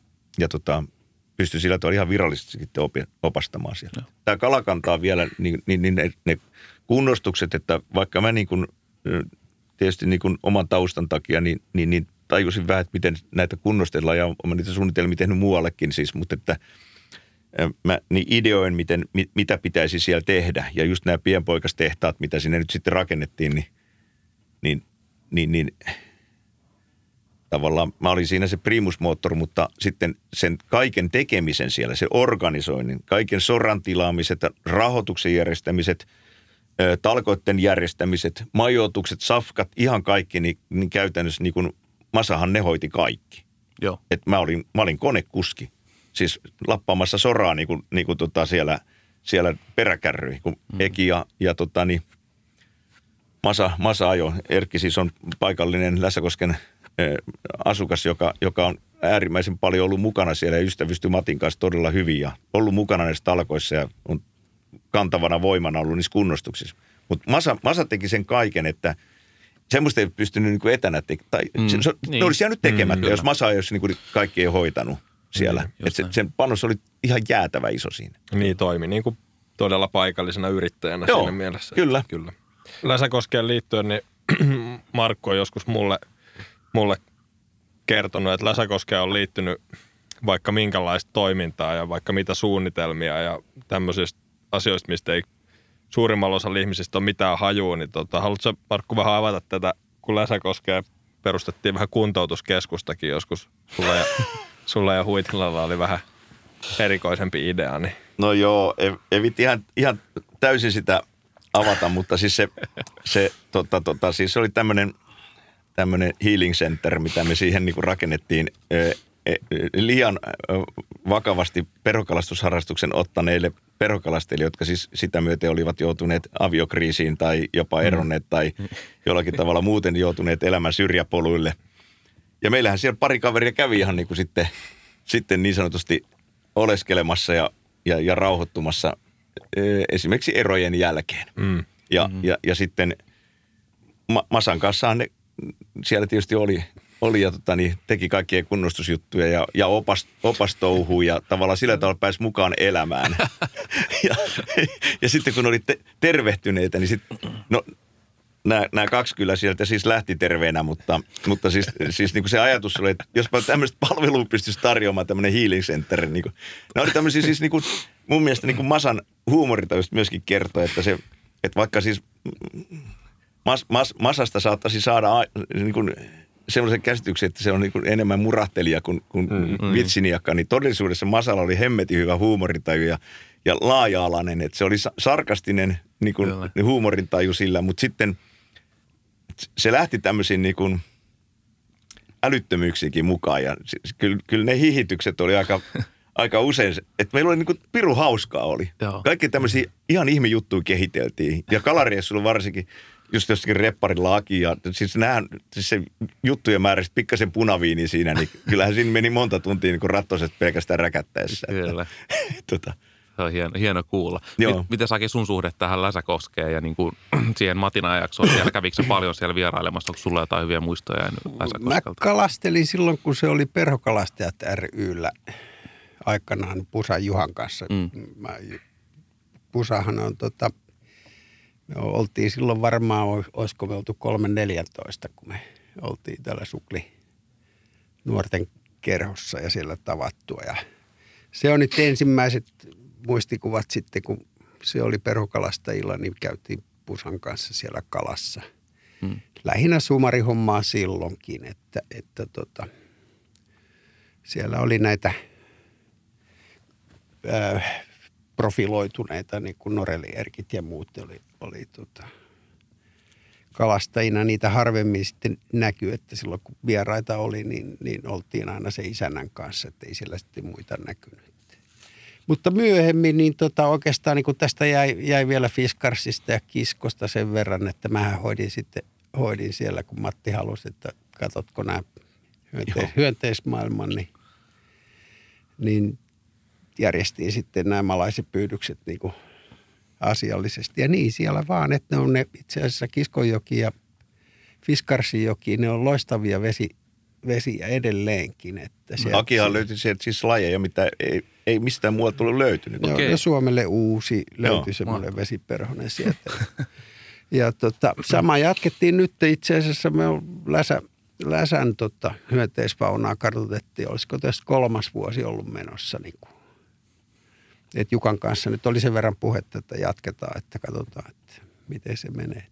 Läsällä mä en varsinaisesti viittinyt koskaan, että meillä oli semmoinen kaverisuhde, että mä kutsuin Matin tyyrille ja siellä ongittiin sitten, mitä ongittiin. Ja sitten kun mä olin taas Läsälle, tulin käymään Masan luona aika montakin kertaa usein, niin mä mieluummin ajattelin, että mä en sinne maksavien asiakkaiden joukkoon mene, että mulla ollut periaatteessa niin kuin avoin, avoin lisenssi. Kemppaselle ei kerrota, mutta tota, olisin voinut kalastaa siellä yöt läpeensä, niin tota, mä en itse asiassa koskaan sitten pannut, ottanut edes perhovehkeitä mukaan. Me mentiin puulolle sitten kalastaa kuhaa ja ahventa ja Niin, niin. Joo. vietettiin siellä hyvää aikaa. Että se, Joo. eikä mun enää se liekki ole niin, niin, niin tota, palan niin voimakkaasti. Että Mutta kyllä ö- ötököille noin kahdella palo siis niin kuin liekki, että siis ö, oli, oli semmoinen hauska juttu, eikä sitten ole niin hirveän monta vuottakaan, varmaan joku viitisen vuotta sitten, niin Massa soittaa mulle ja sanoi, että nyt tehdään tämmöinen koe, että tota, hän tulee, nyt y- se ajoi autossa, että et, et, tota, niin hän tulee tyyriltä tästä, hän on Akin kanssa kerännyt, nyt täällä on pahvilaatikko täynnä öttiäisiä. Mä sanoin, että mitä sun siellä oikein on, että no nyt tehdään vesiperuste siirtoistutus, että mä sanoin, että kuinka monta sulla siellä on, en mä tiedä, että 3000 varmaan näitä täällä laatikossa on. Ja nämä oli kerännyt tyyriltä niitä sitten sit boksiin ja, ja sitten se siirtoistutti niitä sinne, sinne tota niin, Läsäkoskelle, että tämmöisiä kaikkia Joo, sitähän ei teki. periaatteessa, niin kuin, jos, ei, jos, jos ei olisi sama vesistö, niin sitähän ei voi niin kuin vesistöstä toiseen ei voi viedä. Että, että, tota, mutta tässä tapauksessa mä ajattelin, että no, että se, me ollaan sama, sama joku jatkumo alapuolella, että onhan ne levinnyt tänne ja samoja lajejakin itse Mm, asiassa. joo. Että kysymys oli tästä kunnot, kunnostetun kosken niin kuin tota, ötököiden täyttämisestä, niin laitettiin valorysä ja tyyriltähän sitä tulee tunnetusti niin kuin 10 litraa. Ämpärillinen tulee vesiperosia yhdessä yössä ja. Se ja jos, jos ne, jos ne tota, nätisti kerää tuommoiseen telkkarilaatikkoon, missä on rypistettyä paperia, niin ne pysyy siellä kaikki hengissä. Ja sitten kun sä aukaset, niin sitten lähtee. Ja puhutaan siis nimenomaan just aikuisista vesiperhosista, Joo, joo, ei joo, mistään joo, pupista joo. tai mistään muista vaiheista. Ja sitten ne viedään sinne, ne, ne päästetään- lentää sinne jonnekin puihin niin. sitten ja tulee, Niin, menee munimaan ne- ehkä sitten. Ne on valmiita munimaan, ne menee. Okei. No onko tässä mitään sitten tulosta? Siirtoistutusta. Onko mitään tulosta, että muniks ne sinne? ja No kun se oli huolissa, että kun möyritään pohjaan, niin sieltä lähtee niin kuin tuota, vähenee, vähenee tämä munivien Niin. hyönteisten kanssa. Mä en nyt viittinyt sanoa, että ei, ei se nyt ihan niin ole. Mutta jos semmoinen ill- illuusio haluaa säilyttää, niin mikä siinä? Se- se- Ja, Joo. no niin. Onko teillä jotain muita, tuleeko mieleen mitään hauskaa anekdootteja nimenomaan Matista Läsäkosken, Läsäkosken sillalta tai jostain, jostain muista hetkistä siellä Läsäkoskella? No, niitä on paljon. Mm. Et, et, tota, niin, niit, niit, siis, ja tämmöisiä kommelluksia ja sitten just niin kuin, Mattihan ei ole mikään niin kuin jäätävä asiakaspalvelu henkinen kaveri. Että se tuli niin kuin, enemmän murahteli monesti siinä ja, ja, ja meilläkin niin kuin seurassa niin osa kysyi, että onko se suuttunut meille. Että kun, niin kuin tota, että, että kun se tuli tälleen ja tälleen sanomaan ja jotakin sanoi, että ethän osaa edes kalastaa. Että, että, tota, mutta että ne oli niin kuin sellaisia, sellaisia kuitenkin juttuja, että sit se, sillä oli se oma huumori siinä mukana kyllä. kanssa. Että sitä, se, sitä ei niinku tavallaan, et, mutta et jos ensikertalainen kuulost, kuuli sen, niin se niinku oli, että mitä ihmettä, että tämähän on tosi töykeä kaveri. Mutta oikeasti se heitteli niitä semmoisina testipalon, että mitenhän tämä kaveri reagoi. Että Kyllä. et ihminen on koe, koekani, niin tavallaan. Joo, se on, toi, toi on totta tosta monesti just, just tietysti Eko kertoo, kun meni, niin, niin siitä sai, saattoi vähän jännittää ja oli se sellainen, että, että okei, että nyt, nyt tota. Ja sitten kun siellä oli aika tarkat ne säännöt tietysti, kun Joo. muissa, monessa paikassahan ei tietysti ole tuommoista niin kuin pehtoria, joka asuu siellä niin kuin 247 ja joka on niin kuin, jolle se on niin kuin henki ja elämä myös se paikka. Että eihän monesti ihan mi- mitään valvontaa monissa paikoissa ei ole. Että joku paperilappu on tietysti, että missä sanotaan, että älkää nyt viitti jo kahlata sitten. Mutta ei ole tuommoista, että sieltä tuodaan niin kuin lappu, missä lukee, että tossa, tossa, tossa, tossa on kutupesät. Ja tasan tos, tolla kivellä saa seistä, mutta tohon ei saa laittaa jalkaa. Ja tossa voitte kahlata, niin kyllähän se jännitti se kalastaminen siellä. Että jos se Matti nyt osuu tähän, jos... Onks, aina sitä katteli ympärilleen vähän ennen kuin kahlas, kahlas mihinkään. Että on sellainen, että okei, no tässä nyt kaikille tuttu se Läsäkosken lupapaperi. Mm. Sitä, se on ry- puoli märkänä aina tuo rintataskusta kaivaa se Niin siinä on pirun- Se se harmaa, katso Monena- missä kohtaa tuo harmaa kaistalle menee, että saanko Mo- monena tolle vuotena oli, astua. Matilta oli monena vuotena tota, toi värikasetista loppunut pikkusen. Se, se oli pirun paha, kun siinä oli ne, siinä oli ne eri harmaa sävyt. ja ne aika lailla alkoi sekoittua sitten jossain vaiheessa. Mäkin muistan, kun ekan kerran menin Läsäkoskelle, niin sen verran kuumotti se lu, luvan läpikäynti. Muistan, kun, kun mä tulin vielä siihen kartanolle, niin Matti, muistaakseni se oli sellainen, että Matti ei edes kattonut mua. Mä seisoin vaan siinä melkein ase, asennossa seisoin. ja tota, sitten mä sanoin sille terve ja sitten se oli vähän aikaa hiljaa eikä kattonut ja sanoi vaan, että, että kalalle kun oot tulossa ja sitten se kävi säännöt läpi, niin sen verran jotenkin kuumotti se, kuumotti se kokonaisuus, että en mennyt kertaakaan sen koko, koko luvan aikana veteen, ei vaan, ei vaan uskaltanut. Mä että se on, vaan, se on vaan parempi ottaa ihan tämmöinen täysoppireissu. Kyllä, Nyt kyllä. niin kuin katsotaan vaan, missä muut menee ja Joo, joo. Se, on toi, että se jännitti just ekoja kertoa. Että kun mä sieltä ainakin ajattelin, että Matti nyt kiertää on varmaan tuossa selän takana koko ajan. että kun sitä niin kuin kuikuili vähän olla yli ennen kuin edes astui sinne. Että se, Siis toisiahan toi niinku häiritsi valtavasti, Kyllä. että siellä oli joku niinku tosiaan vahtimassa. Kyllä. Mutta sitten niinku esimerkiksi itse, niin mä muistan monta kertaa, kun sehän tuli niinku monesti niinku silleen, kun alkoi kesällä, kun alkoi hämärtää vähän sen. Joo. Että tavallaan niinku kalo, kalat alkoi pomppimaan ja, ja, ja siellä oli hyönteisaktiivisuutta. Niin tota, sit, silloin Matti tuli sinne. Ja varmaan ihan siis niinku omat duunit oli silleen ohitte, että, että lähti katsomaan iltauutisten Niin, jälkeen, kyllä. mitä siellä tapahtuu. Niin mä, mä oikein odotin sitä, että koska hemmetti se tulee. Sitten jos se, se tullutkaan, niin se oli niinku tavallaan vähän niin kuin pettymys, Mm. että Masa ei tullut siihen sillalle. se, että Mattihan tietysti myös opasti, että Mm, joo. ehdottomasti se kertoo, että no, että hei, että nyt kun nyt sitten katsotte tuolla pintoa kohta kala, niin menkää siihen. Ja siis oli äärimmäisen tietysti opasti ja avuliaasti. Ja just sen ymmärsi sitten, kun muutama kerran oli käynyt ja Matin kanssa vähän jutellut ja sitten niin kuin ymmärsi sitä sen huumoria Kyllä. tähän. Ja mä, mä niin kuin myös tykkään semmoisesta niin kuin huumorista, että, että, että mä en niin kuin sitä koskaan ottanut myöskään mitenkään niin kuin, mm. niin kuin pahalla, mutta se oli just pakko kertoa yksi oma, oma muisto just siitä, ei se ollut ekoa kertoa, kun käytiin siellä, mutta oltiin siellä joskus toukokuun loppupuolella sellainen, että oli just vähän liian kylmät vedet ja ei oikein onnistunut. Ja, ja, ja tota, se oli just semmoinen, että oltiin just se prime time siinä Kuninkaan väylä, niin kuin Kuninkaan väylällä ylä- ja alapuolella kalastettiin ja, ja kovat oli odotukset toukokuun niin kuin loppu. Nyt on isoja kaloja ja streameria päässä. Ja, ja, ja no, pitihän sen sitten pettyneenä sitten tietysti vähän, vähän olla, että ei mitään ollut tapahtunut, ei oltu saatu mitään. No mä olin saanut itse aikaisemmin kalan kyllä sitten niin kuin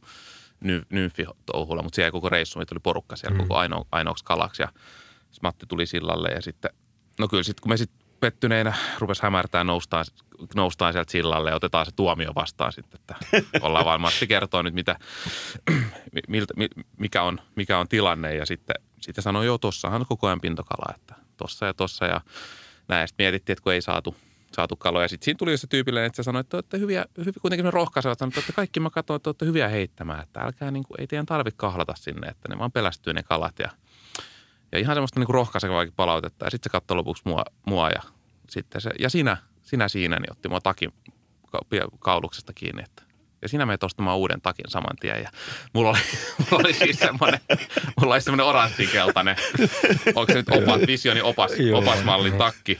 takki. Ja hän oli että, että ton värisellä takilla kukaan ei, että, että sä pelästyt kalat jo tuolta, tuolta kaukaa. Ja mua tietysti nauratti siinä, siinä kanssa, oli hauska, hauska hetki, mutta, mutta että just toi kyllä, suora kyllä palaute. Itse asiassa Masa, Masa tuota, ymmärti huumoria ja tykkäsi silloin, kun sille sai annettua keppiä kunnolla. Ja okay. Muista kerran oltiin Aittisuvannossa Tenolla ja, ja tota, päätettiin, että nythän tässä lähdetään ottamaan lohenpyrstöä. Sitten se oli, se olisikohan siellä ollut silloin jalkapallon jotkut e, Euroopan mestaruuskavat, että mennään katsomaan loppuottelu sinne ja Sinnehän me sitten vaellettiin kävellen, kävellen koska päätettiin, että otetaan muutama olut siinä ja, ja ilta alkoi hyvin. Siinä meillä oli jo varmaan toiset oluet edessä, kun yhtäkkiä, niin siinä rupesi tapahtumaan, siinä pitkä pöytä oli ja Matti juoksee ja ottaa mun olkapäästäkin, Aki auta, auta minua.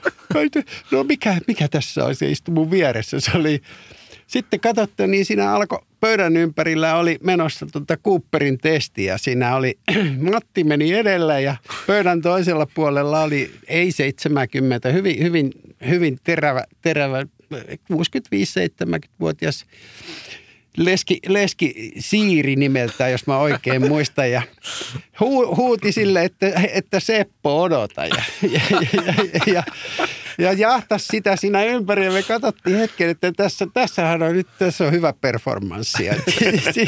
sitten, sitten lopulta, kun se Siiri väsyi ennen Mattia, joka pysyi pöydän toisella puolella, niin sitten ruvettiin haastattelemaan Kokkosen Heikin kanssa tätä Siiriä, että tota, että mikäs, mikäs nyt on. Niin sanoi, että hän ei ymmärrä, että, että tota, Seppo ei ole häneltä tuntevinaa, että, että, tota, että hän oli tietysti joskus pari vuosikymmentä sitten viettänyt varmaan hyvin, hyvin tota, anta, antaumuksellisen viikon tämä, tämän Sarmantin Tom Sellekkiä muistuvan Magnumin kanssa, joka, joka muistutti, muistutti suuresti Mattia ja, ja tota, me oltiin sitten haastatteli, että no se oli, Siirihän oli, oli niin kuin tota leski ja ison porotokan omistaja jostakin, mm. jostakin tota, länsi, länsi tota Lapista ja sen verran me saatiin selville. Kysyttiin, no miten se viimeksi päättyi sitten tämä, tämä Seppo, että miten se, että tota, jos et sä antanut sille, sille tuota poronlihaa.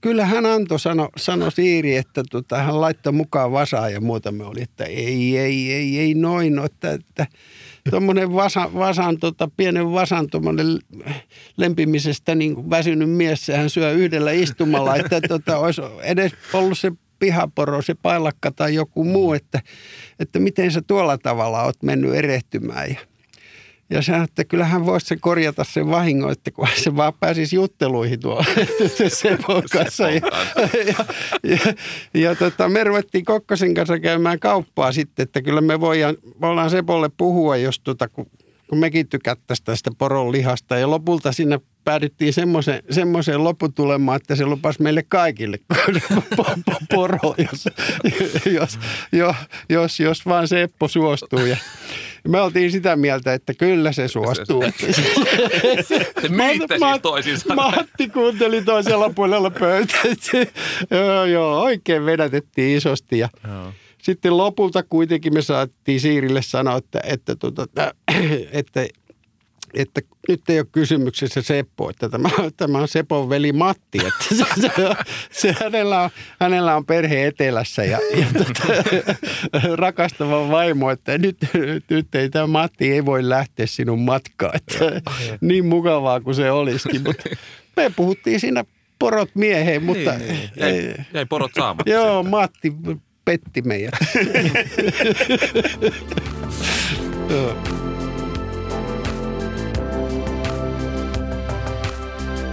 Palataan vielä hetkeksi tuohon Läsäkoskeen. Ja kuitenkin fakta on se, että Matti kerkes, kerkes ennen kuolemaansa viettää yli vuosikymmenen Läsäkoskella asuen ihan, ihan niin tota, tähän ei ole varmasti mitään oikeaa vastausta, ettekä tekään sitä välttämättä osaa niin selkeästi arvioida. Miten te koette, että millainen suhde lopulta Matilla oli niin kuin itse Läsäkoskeen? No se oli varmaan aika syvä. Hmm. Et tota, se paikka oli enemmän kuin vain joki tai koski. Mm. Että ja, ja tietysti hän, hän, hän eli siellä Sirkan kanssa, vaimonsa kanssa, niin, niin, niin Sirkan viimeiset vuodet. Mm. Et sillä paikalla oli varmasti niin kuin isompi merkitys kuin, Mm. kuin vaan joku koski Suomessa, mm. mitä nyt pääsee manageraamaan. Mm. Et näin, näin mä sanoisin. Joo. Ja, ja kyllä se, ei pelkästään se koski, vaan se, se taimen siellä. Mm. Sitä luonnon taimenta, niin sitähän Matti yritti vaalia niin kuin tosi paljon. Mm. Se oli, se oli semmoinen intohimo. Mm.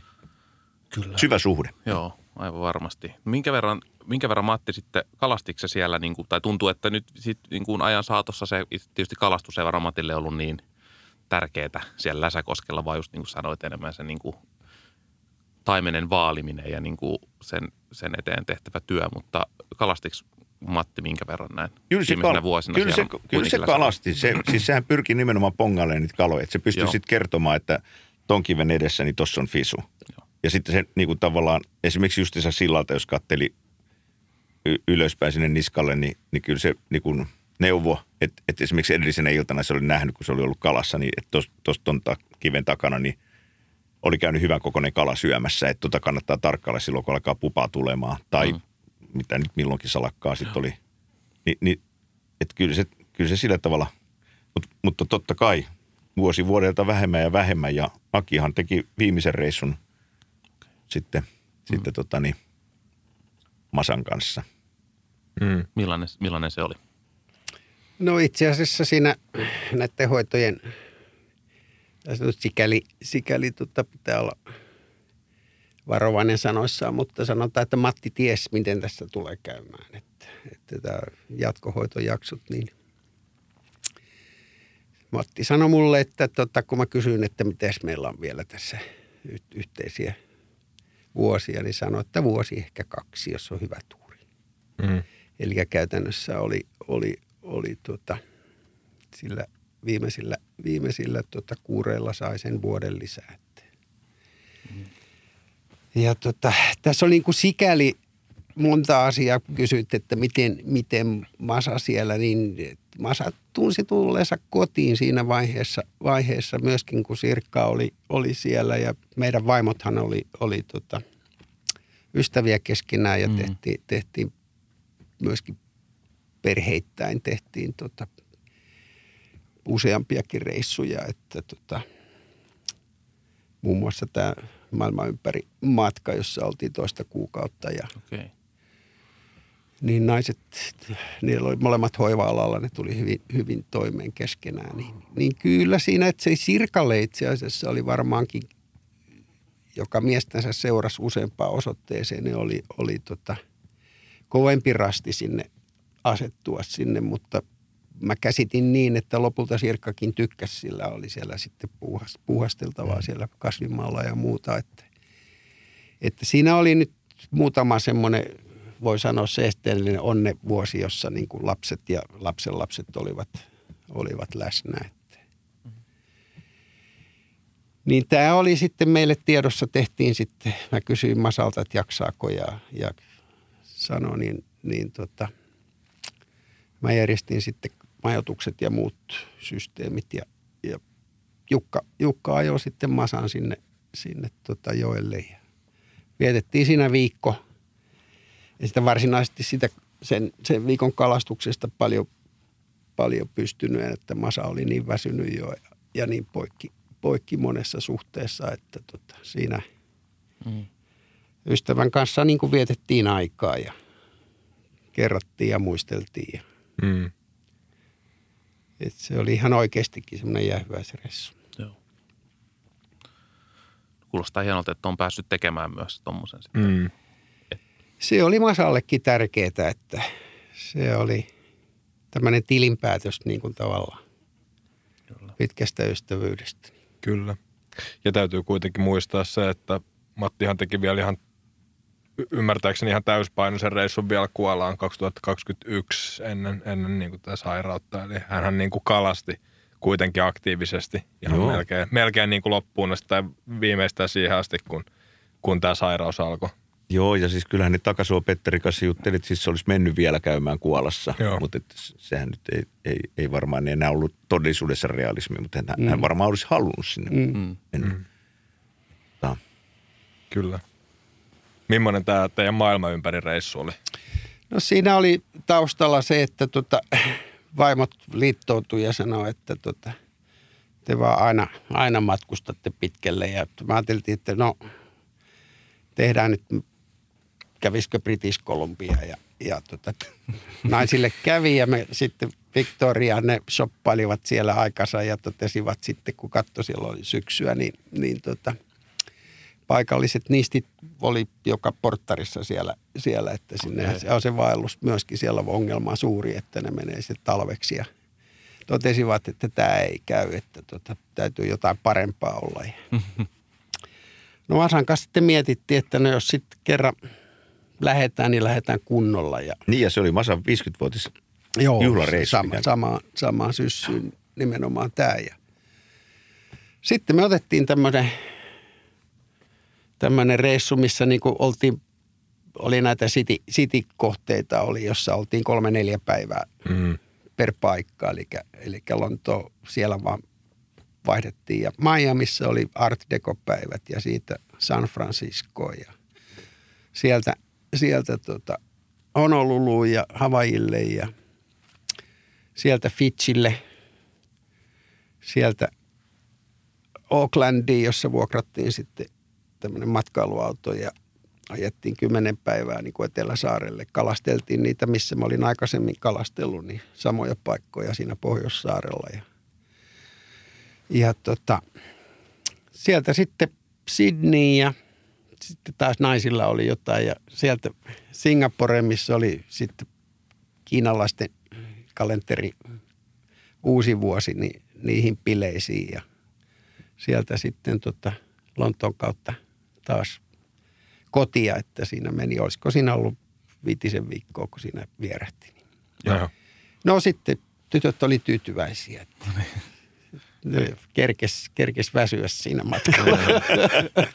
siinä sattui Fitsillä, meidän piti, piti myöskin lähteä äh, cruiserilla tota, ongelle, vuokrattiin, vuokrattiin tämmöinen – avomerikruiseri, joka sitten tota, tuotiin meidän hotellin eteen. Siinä oli uimaranta, missä oli haiverkot ja laittoivat siihen sen ankkuriin, mutta tota, pahaksi onne siellä oli taifuuni tulossa ja, ja tota, se ei pitänyt se keula-ankkuri, se kääntyi se kruiseri siinä yön aikana, kun tuuli nousi, niin, niin tota, perse sinne, sinne tuuleen päin ja se upposi siihen meidän uimarantaan niin, että se, eteen se reelinkin näkyi ja se oli täynnä hiekkaa. Ne yrittivät vetää sitä kahdella raktorilla, jossa oli köysiä ja muita niin kuin pois siitä, että se, saisivat se irti, mutta ei sitä, sitä valmista tullut silloin, kun me pois lähdettiin. Ja mehän lennettiin sitten viimeisellä koneella just ennen sitä, sitä taifuunia niin. niin uuteen Seelantiin.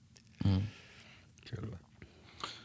Mielenkiintoisia, mielenkiintoisia reissuja. Joo, kyllä Masan kanssa reissaminen oli kivaa ja – ja helppoa noin ulkomaanreissut, koska Masa veti niin hyvä englanti, että tavallaan siinä pääsi olemaan niin kuin vapaan matkustajana Joo. Siinä, siinä mukana. Ja, ja, ja siis ihan niin kuin, no varmaan jonkinnäköinen rooli Masalla oli. Me, me haluttiin siis Vancouverille, kun mentiin, niin se oli, se oli hauska reissu siis, että me lennettiin Heathrown kautta ja, ja, ja sinne Heathrowhun, siis Lontooseen, niin saakka lento oli tietysti ihan semmoinen peruslento.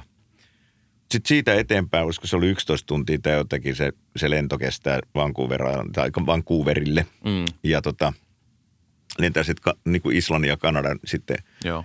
yläosista ja, ja tota, niin, pitkä lento ja, ja siinä tulee tarjoulua koko aika, niin mehän, mehän tota, niin, ensin ruvettiin ottaa punaviiniä ja sitten tuli se eka ruokailu ja syötiin ja otettiin konjakkia ja kaikkea. Sitten me huomattiin, me ollaan ihan kännissä. Ja sitten sit todettiin, että onhan tässä niin kuin, niin kuin tota, herätty aika se, että me ruvetaan nukkumaan ja se oli tosi väliä kone ja meillä oli siellä ne keskipenkit käytännössä tyhjiä. Me vedettiin siellä unta kuupaan, maattiin siellä, siellä nukuttiin ja sitten me herättiin siihen, että, että, että taas tulee ruokaa. Tai itse asiassa me herättiin siihen, kun tuli krapula. Ja, ja sitten me ruvettiin, ruvettiin taas tinttaan punaviintä, koska sitä tuli koko aika ja sitä sai ja mehän niin kuin juotiin. Niin. Ja tota, sitten tuli se toinen ruokailu ja sitten me huomattiin, että me ollaan taas kännissä ja sitten me tota, niin, mentiin uudestaan nukkumaan ja sitten me herättiin siinä, kun alettiin lähestyä kalliovuoria, niin me todettiin, että tämä on mahtava lento, että siis kahdet kännit ja kahdet krapulat samalla lennolla. Laskeuduttiin Vancouveriin ja, ja me just just ehdittiin lautalle, niin me päästiin ylitte sitten sinne saaren puolelle ja mentiin sinne nukkumaan. Kalastettiin tosiaan se, oltaisiko me oltu yhdeksän päivää siellä vai seitsemän päivää kalastuspäivää tai jotenkin tälleen. Mm. Ja tota, viimeisenä kalastuspäivänä niin, niin tota, kävi silleen, että me pakattiin kamat hotellilta. Me oltiin semmoisessa pikkuhotellissa, ö, muista sen kylän nimeä, mutta vähän Campbell Riverin eteläpuolella ja itärannalla. Ja, ja tota, ö, lyötiin siitä kamat, kamat tota, niin, autoon, pakattiin laukkuihin ja lähdettiin vielä kalaan, päiväkalaan, koska meillä oli sit sovittu oppaiden kanssa tapaaminen Victoriassa illalla, että syödään tämmöinen päätös illallinen niiden kanssa. Ne halusi tarjota meille. Mm. Ja mentiin sinne kalaan ja tultiin takaisin, niin takakontti auki ja kaikki kamat viety. Oho. Joo. Ja tota, ö, multa vietiin kaikki. Siis, että mulla oli vaan ne kahlukamat päällä ja perholiivit ja se oli siinä. Mulla ei ollut mitään muuta. Joo. Masalle oli jäänyt yksi laukku, missä siis oli sen niin kuin henkilökohtaiset kamaa ja silloin oli kamera muistaakseni mukana, että se ei menettänyt kameraa. Mulla meni videokamerat ja kamerat Okei. ja ihan kaikki, kaikki rullat, mitä oli, mä olin kuvannut. Mulla ei ole mitään kuvaa sillä niin kuin kalareissulta. Kaikki kuvat on Matin kuvia. Joo. Ja tota, no sitten poliisiasemalle tietysti tekemään selvitystä, että mitä tässä on käyty. Ja se oli sille aika koomista, kun no Masa oli kyllä vaatteessa, mutta mä olin, mä olin niissä kahluukamoissa edelleenkin. Ja, ja tota, niin, sitten selvitettiin siellä ja, ja me saatiin vakuutus niin kuin puolet asiat kuntoon. Ja meidän piti seuraavana aamuna lähteä tosiaan sitten niin kuin se illallisen jälkeen niin Sassin lennolla takaisin. Mutta mulla meni kaikki passit ja kaikki. Oho. Muistaakseni Masallakin meni. Et sitten meidän piti etsiä konsulaatti, Suomen konsulaatti Vancouverista, ajettiin sinne ja käytiin sitten sieltä, se oli sunnuntai-päivä, niin sitten tuli konsuli paikalle ja saatiin tilapäispassit ja selvitettiin Sassille homma, että mitä täällä niinku, mikä, on homman nimi ja poliisilta saatiin joku lausunto ja Masa hoiti sen, sen kaiken niinku tavallaan vir, viranomaistyön siellä, että et tota, niin ilman sitä niin mä olisin kyllä ollut melkoisen huulipyöreänä siellä ja Joo. Kommeluksi sattui, mutta tuommoisessakaan niin Masala ei mennyt millään tavalla niin kuin, äh, hermo tai, tai sille, että se ei hätääntynyt millään tavalla, vaan se osasi toimia hemmetin rationaalisesti, että, että Joo. nyt mennään poliisille, ilmoitetaan tämä, otetaan vakuutussysteemi. Se oli niin kuin homma heti hanskassa. Joo, Joo, joo. Et se oli tommonen niinku kieli, kielimies ilmeisesti. joo se osasi niinku englantia tosi hyvin. kuitenkin niinku tommosessa Joo, tilanteessa. Masalla oli lehmähermot, se ei niinku, Joo. se ei. Mut Joo. Se on perho, perhokalastunut, perhokalastuksessa harjaantunut varmaan, tai ehkä muutenkin. Varmaan muuten. Kyllä. Mites muuten teki, mä ainakin kuullut just, että teki olette jollain salttireissulla Markku ollut tuolla Masan kanssa kalastellut. Joo. Niin millaisia reissuja ne on ollut? Onko sieltä jotain, sä, jotain, mä muistan, sä väläyttelit jotain muistoja jostain helteessä väsytel, väsyttelitte kaloja ja jossain tosi, tosi No kuumassa. siellä on pari, pari, tai siis siellä on pirusti kaikkia hauskoja reissuja. Joo. Niin kuin sanottu, me oltiin, me oltiin Akin kanssa. Meitä oli, meitä oli ryhmä, seuran porukoita ja Akia ja ketä siinä nyt toki oli. Meitä oli tämmöinen ryhmä, mikä Joo. me kasattiin sitten Masan kanssa, että lähdetään Bahamalle. Mutta eka reissuhan oli kaikista kuumottavin reissu, kun me mentiin Peliseen. Joo.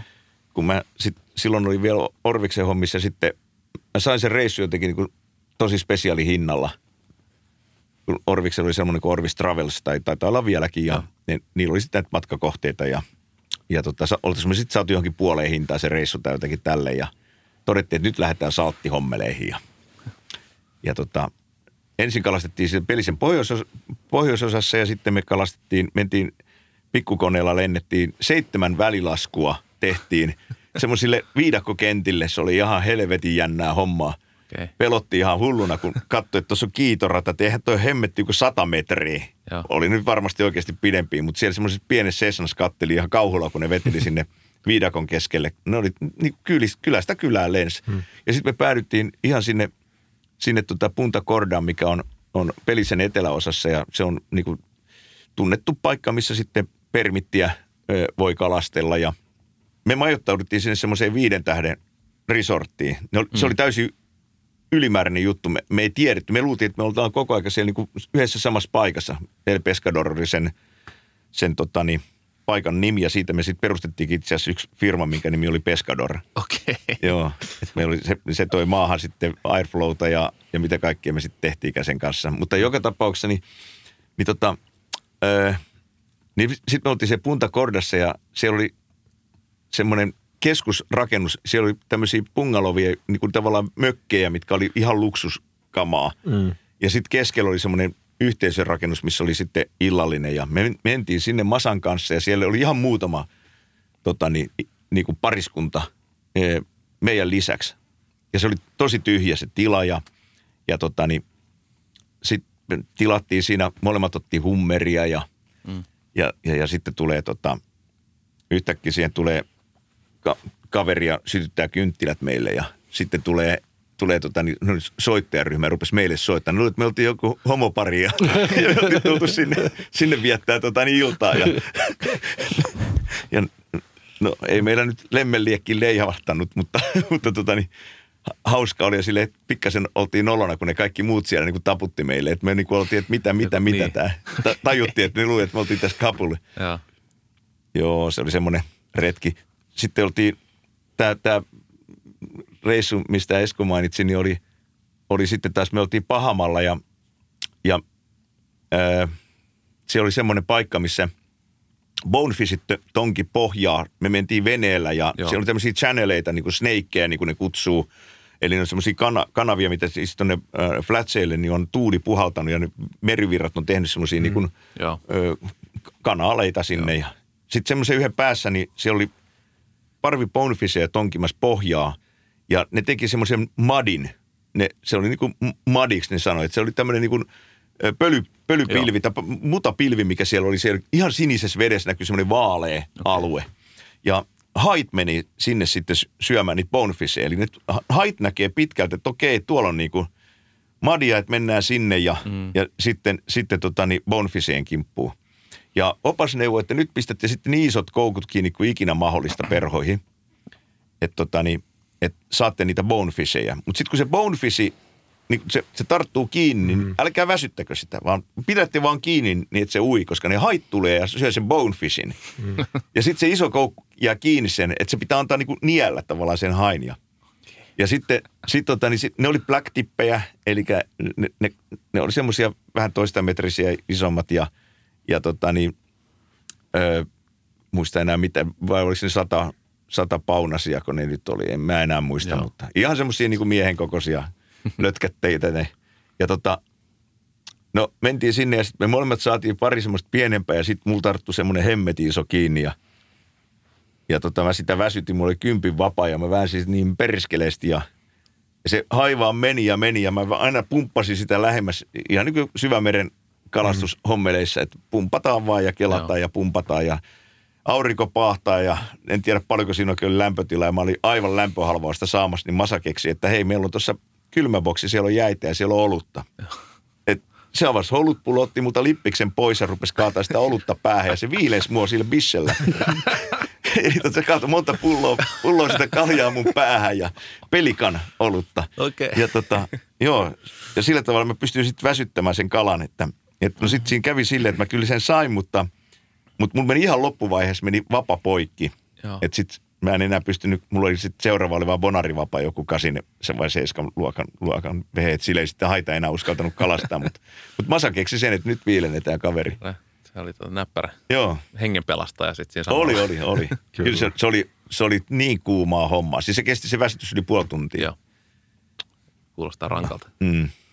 Joo, ja kyllä kaikki, ketkä on muitakin ihmisiä, jotka on tehnyt Matinkaan reissuja, niin on kuullut, että moni on sanonut tai useampi ihminen on sanonut, että, että, Huitilan Matti, vaikka olisi ollut vähän randomistikin samassa porukassa, esimerkiksi Kuolassa, niin on, on, on sanonut, että, että, että Huitilan Matti jäi mieleen semmoisena kaverina, että siinä oli niin kuin, jokainen voisi ottaa esimerkkiä, että, että miten niin kuin pidetään itsestään huolta ja tietyllä tavalla niin vaivaton reissuseuraa, että ei koskaan tarvinnut niin huolehtia tai katsoa perään. Ja, ja, ja. Yksi, yksi itse asiassa hyvä kaveri oli, oli Kuolassa just tuossa 21 vuonna ja, ja sanoi, että on jälkeenpäin muistellut sitä, että kun Matti oli sitten kysellyt Murmanskissa kai, että, että, niin, että sä oot lähdössä ekaa kertaa vai lohtakalasta ja tämä oli sanonut, että joo on ja Matti ei siihen sanonut mitään ja sitten kopterissa se Matti yhtäkkiä oli vaan antanut sen pienen rommipullon ja sanonut vaan tälle Karille, että ota ihan rennosti. Sano vaan, että oli jäänyt mieleen, että eikä ollut muuta. Itsellä. Joo, Matikas oli huoletonta ja sitten se teki hyviä ruokia, että me kyllä syötiin noilla, noilla reissuilla. Silloin oli muurikkapannu Jeepin perässä mukana ja keittimet ja sitten me tehtiin konjakkikermakastiketta ja, ja, ja tota niin, sisäfilettä paisteltiin ja uusia perunoita ja lohta ja on, siis tämmöisiä käytännönläheisiä huippuruokia. Joo.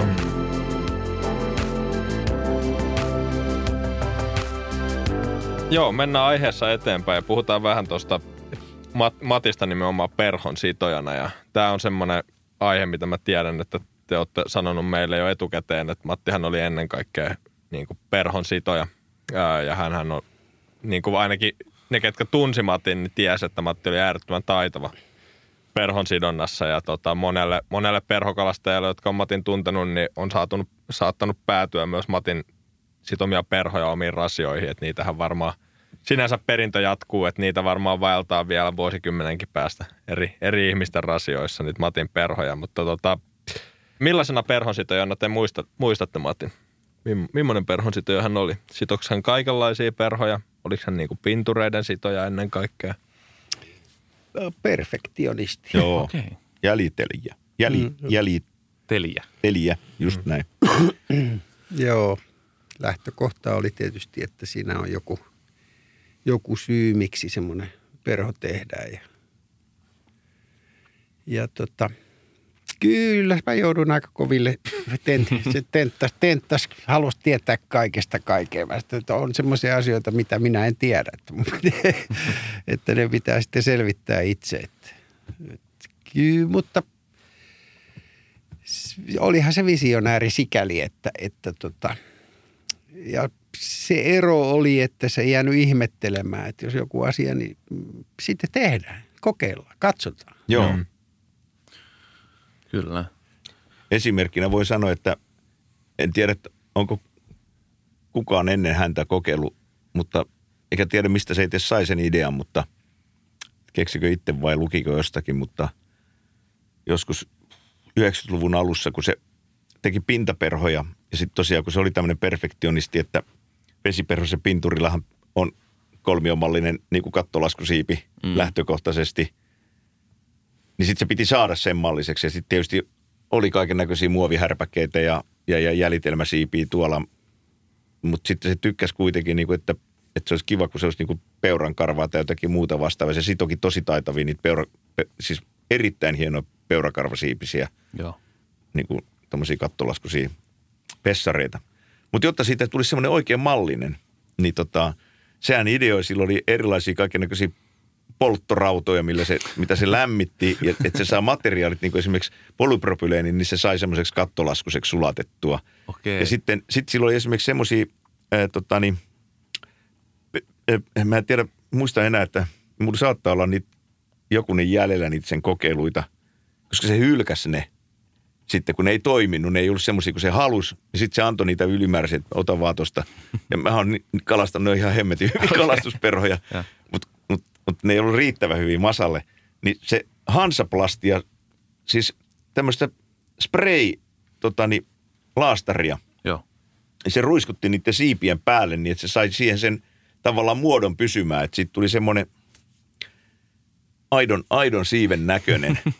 Okei. Ja tota, no, ne, se, tietysti se Hansaplast ei hirveän kestävää sitten tuolla vedessä oikeasti ollut. Niin. Mutta siis, että kuka lähtee tuollaisia niinku kokeilemaan? Kyllä. Et, et se oli niinku erittäin kova kokeilemaan kaikkea. Ja siis keksi kaikki. Esimerkiksi just tämän Senillen jatkoperäpupan, että sä teet tämmöisen kynän jousen, mm. mitä, se- mitä se teetettiin. Totta, joo. ja teki tämän, tämän Senille kolorit, jotka sitten taas liittyy just tähän, että Akin kanssa ne kävi läpi näitä, että minkä värisiä oikeasti niin nämä pupat on. Ja sitten sieltä löytyi tämä, tämä oliko se se Skandinavian Caddis Colorsien kautta, vai mistä hitto se löytyi, se väris, väriskaala. Ja, Joo, ja ne sitten, i- idiootit vielä painoi sen sille vihreälle takasivulle siis. Niin. Siis siinä on se valkoisella pohjalla olla. niin nä, nä. Ja, ja sitten sit se teki sen, sen että se, se keitti sen, että vedetään se tuplana sieltä jousesta läpi se jatkoperäpupa. Ja sitten poltetaan sitä jousta niin, että siihen tulee, Sellaiset kuviot. niin, että siihen Joo. tulee niin kuin tavallaan nivelikkyys siihen, Joo. siihen runkoon. Että tämmöisiä niin kuin juttuja, että ihan käsittämättömiä idiksiä. Joo, kyllä. Mikä sen pointti oli tässä Matilla, Matilla tässä, niin kuin, tässä perfektionismissa ja tässä just sen siivet pitää saada just oikein malliseksi. Uskoko hän, että se parantaa sen perhon kalastavuutta, että se näyttää just oikealta vai oliko se vaan, että hän vaan oli kiinnostunut siitä käsityöstä, että miten jäljitellään oikean näköistä hyönteistä? No si, siinä on varmaan enemmänkin se, että jos sä katsot omia perhojas, mm. niin sulla on luotto johonkin. Mm. Ja, ja tota, jos, jos sulla ei ole siihen luottoa, niin sä et edes sito sitä siimua. Niin, Eli se on lähtökohta, että se, se niin kuin sille tulee tunne, että tota, okei, että tämä, tämä varmaan on nyt se. joo. Mm. Et, et tänäkin päivänä niin, niin voi, monet, mulla on hirveä määrä perhoja, sellaisia niin sanottuja raatoja siellä, jotka ei ikinä pääse lankaan. Mm. Anna mulle vaan, mä voi. Markku pistää hyötykäyttöön. Niin tota, se, mä uskon, että se on enemmänkin, että kun se on miellyttänyt sitä silmää, omaa silmää, että no niin, nyt tois.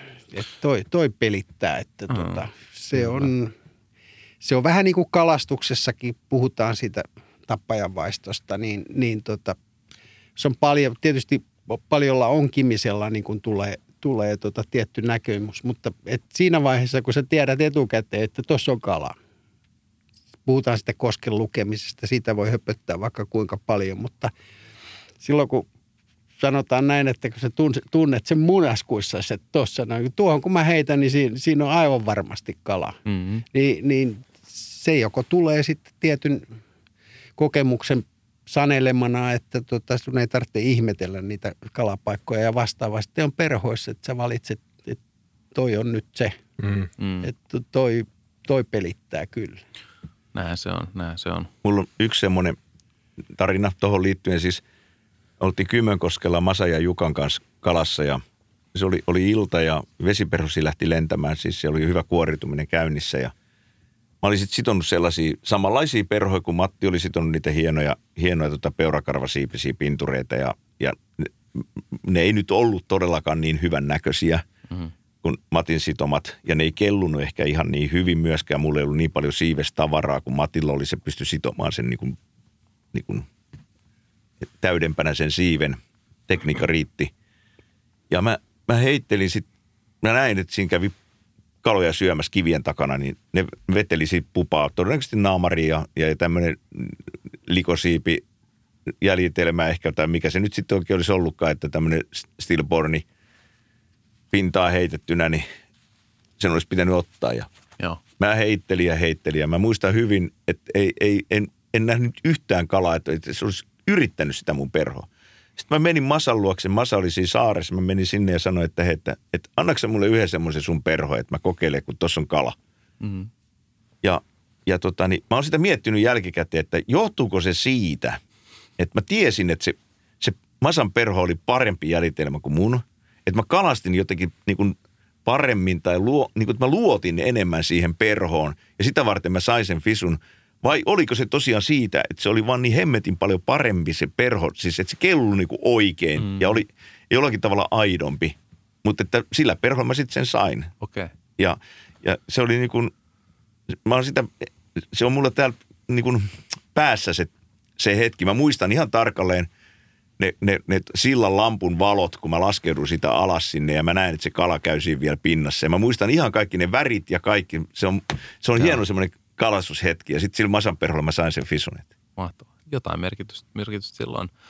Tota, pitää kysyä noista, että kun just on tullut tässäkin selvästi, että Masa oli, Masa oli innovaattori ja kehitteli nyt perhoja ja kaikkea. Ja tässä nyt mainittiin Potemkin jo yhtenä mallina, mitä muun muassa niin kuin lohiperhona ja sitten tietysti myös sumukorento mm. jäljitelmänä on paljon käytetty. Niin mitä muita tämmöisiä originaalimalleja on Matilta jäänyt elämään niin, niin kuin perhoista? SPS. Sitten on ilman muuta on, on totta kai hydrolarva. Joo. Masalla ja Akilla oli molemmat ver, molemmilla versiot hydropupista. Sitten oli, oli tietysti näitä jatkopersepupia erilaisia. Joo. Sledgehammer oli, oli varmastikin yksi sellainen. No ainakin nyt noi tulee heti mieleen. Mm, joo, kyllä, kyllä. Hän kehitti paljon niin kuin, omia malleja, jotka tosiaan jäi niin kuin, ihan Suomen, Suomen perhokalastuskentälle tämmöisiksi legen, legendoiksi. Mm. Monen, monen rasioista löytyy tänäkin päivänä. Että. Kyllä. Mehän voitaisiin koittaa jaksoyhteyteen, koittaa kerää kuvamateriaaleja noista malleista. ja Joo, kyllä, ehdottomasti. postailla Ja, Myös. Ihmiset näkis vähän, millaisia, millaisista malleista on kyse. Joo, ja noista perhoista pitää vielä kertoa semmoinen, semmoinen juttu, että Masahan siis teki, teki näistä pupista, jatkoperäpupista, niin sehän teki semmoisen mallin. Mä en enää muista, oliko se sillä hunnulla vai, vai, vai ilman huntua, mutta se lähetti, oli joskus 90-luvun puolen välin jälkeen, niin oli tämmöinen avoin perhosidonnan MM-kilpailu, mikä järjestettiin Englannissa. Eli se oli avoin sillä tavalla, että sinne pystyi lähettämään kuka tahansa niin kuin kaksi perhoa ää, tota, niin kirjekuoressa. joo. Ja, ja, ja tota, Masa lähetti sinne ja, ja sille tuli sitten tuomaristolta kirje takaisinpäin, että, että valitettavasti niin, siis nä, nä, nä pupia, siis mm. se lähetti, mitkä oli poltettu perä ja tämmöisiä jatkoperäperhoja ja, ja, ja siipiaihiot poltettu se rus, tummanruskeasta tuosta senillestä, niin se tuolla veitsen terällä, kirurgiveitsen terällä, niin se lämmitti sen ja sitten se poltti ne semmoiseksi littanaksi ja sitten leikkasi muotoa ja sitten sinne niin kuin siipiaihioksi sinne tai si, si, siipisäkiksi sinne taakse niin kuin rungon alle, Joo. niin kuin ne nyt on. Ja, ja tota, silloin oli tämmöinen, tämmöiset perhot kaksi sinne lähetetty, niin tuomaristolta tuli kirje takaisin, että kiitos niin kuin, niin kuin hienosti sidotusta perhosta, mutta valitettavasti tässä kilpailussa ei saa käyttää liimaa ja nämä perhot on hylätty.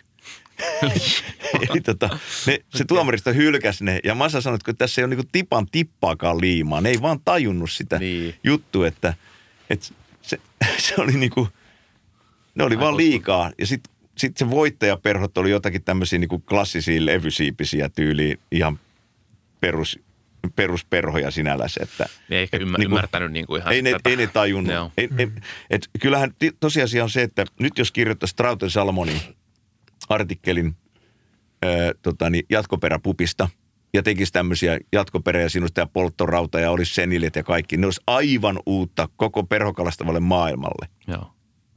Et, et, et, tota, niin Pohjoismaissa näitä kyllä tiedät, ja tiedät, että esimerkiksi Ruotsissa käytetään jatkoperäpupia. Mm. Että kyllä ne on täällä niin kuin levinnyt Niin. niin kuin Pohjoismaiden alueella jo, mutta, mutta kyllä tuolla jo- jossakin Briteissä niin aivan, se olisi ihan, Matti oli siis paljon edellä tavallaan siinä mielessä aikaansa. Joo. Joo, siellä itse asiassa niin tota, Orviksen guide Stuart Crofts, joka on Sheffieldissä, niin tota, se oli jossain vaiheessa kuullut, kuullut tota, minusta ja halusi tavata. Ja mä sanoin, että no ei mitään, että tuut, tuut Suomeen, että tota, katsotaan homma kondikseen, että tota, se halusi siellä niin kuin tämmöiseksi kansalliseksi niin kuin rekisteröijäksi, eli, eli ottaa vesiperoset haltuun, kun se ei niistä tiennyt. Ja mä sitten kelppasin sitä, sitä tota alkuun ja siitä tulikin itse asiassa tämmöinen amatöörientomologi siellä, joka on vienyt sitten, sitten sitä tietoutta siellä paljon eteenpäin. Että, että kyllä se Englannissakin vesiperoset on saanut, saanut tota ihan uuden, uuden elämän, että mm. se, on, se on, nyt ne on vasta niin kuin hiffannut sen potentiaali, mutta katsos, Joo. kun siellä on, siellähän oli silleen, että herrasmiehet he ei kalasta hämärissä eikä Mm. pimeässä. Okay. Siis moni lupa menee sillä tavalla, että kun aletaan mm. tulemaan hämärä, silloin loppuu kalastus. Piste. Joo. Okei. Ja silloin alkaa paras Niin. niin. näin. Eli se on ollut aika pitkälle päivän kalastusta siellä, että, että se selittää toisaalta sen, että, että se on niin kuin, se on niin kuin leikattu ulos siitä, että kun se, sille ei muutenkaan ole mahdollista niitä hätsejä niin kuin hyödyntää, niin miksi? Niin. Ja Ei. kään- kääntäen siksi suomalaiset tässä on hyviä siinä, Niin, koska niin, joo. suomalaiset on päässyt töitten jälkeen kalaan. Joo, Eikä- ja meillä eikä- keski, keskiyön aurinko, kuulemme Joo, just meilläkin niin. puolet Suomeen, niin Näin on. Si- sitoko Matti niin kuin loppuun asti? Oliko Matti aktiivinen perhojen kehittelijä? No, siis niitä striimereitä se sitten Joo, loppuaikana eteenkin. Joo. Et ni- niitä se kyllä värkkäli. Joo. Joo. Mutta noin, niin kuin jos ajatellaan, että perhon sitojana niin kuin loppuun asti, niin, niin vasta sitten kyllä. Joo. Joo. Että kyllä sillä oli kiinnostus niitä erilaisia perhoja kohtaan. Ja Matti oli mun vieraana Tyyrillä, niin se tykkäsi siellä, siellä testailla ja kalastella, että jos se vähempi kalasteli kenenkään nähden siellä läsällä, niin, niin kyllä se Tyyrillä sitten Joo. Kyllä. sen pari päivää onkin, onkin minun vieraana. Joo. Joo, ehkä tässä vaiheessa olisi sit hyvä siirtyä tämmöiseen, tämmöiseen ajatukseen kuin Matti Huitilan perintö. Mitä me tässä Eskonin kanssa pohdittiin, mm. että nyt kun Matti on tehnyt mittavan elämäntyön niin kuin suomalaisen perhokalastuskulttuurin parissa, niin ja tämä kysymys ei tietenkään ole helppo, mutta millaisena kokonaisuutena näette Aki ja Markku Matin tämän niin kuin perinnön tämän meidän Suomen perhokalastuskulttuurille? se on se suomalainen mentaliteetti vaan on hivenen, hivenen, että täällä on ollut semmoista kilpailuhenkistä. Tämä on pieni yhteisö ollut Mm.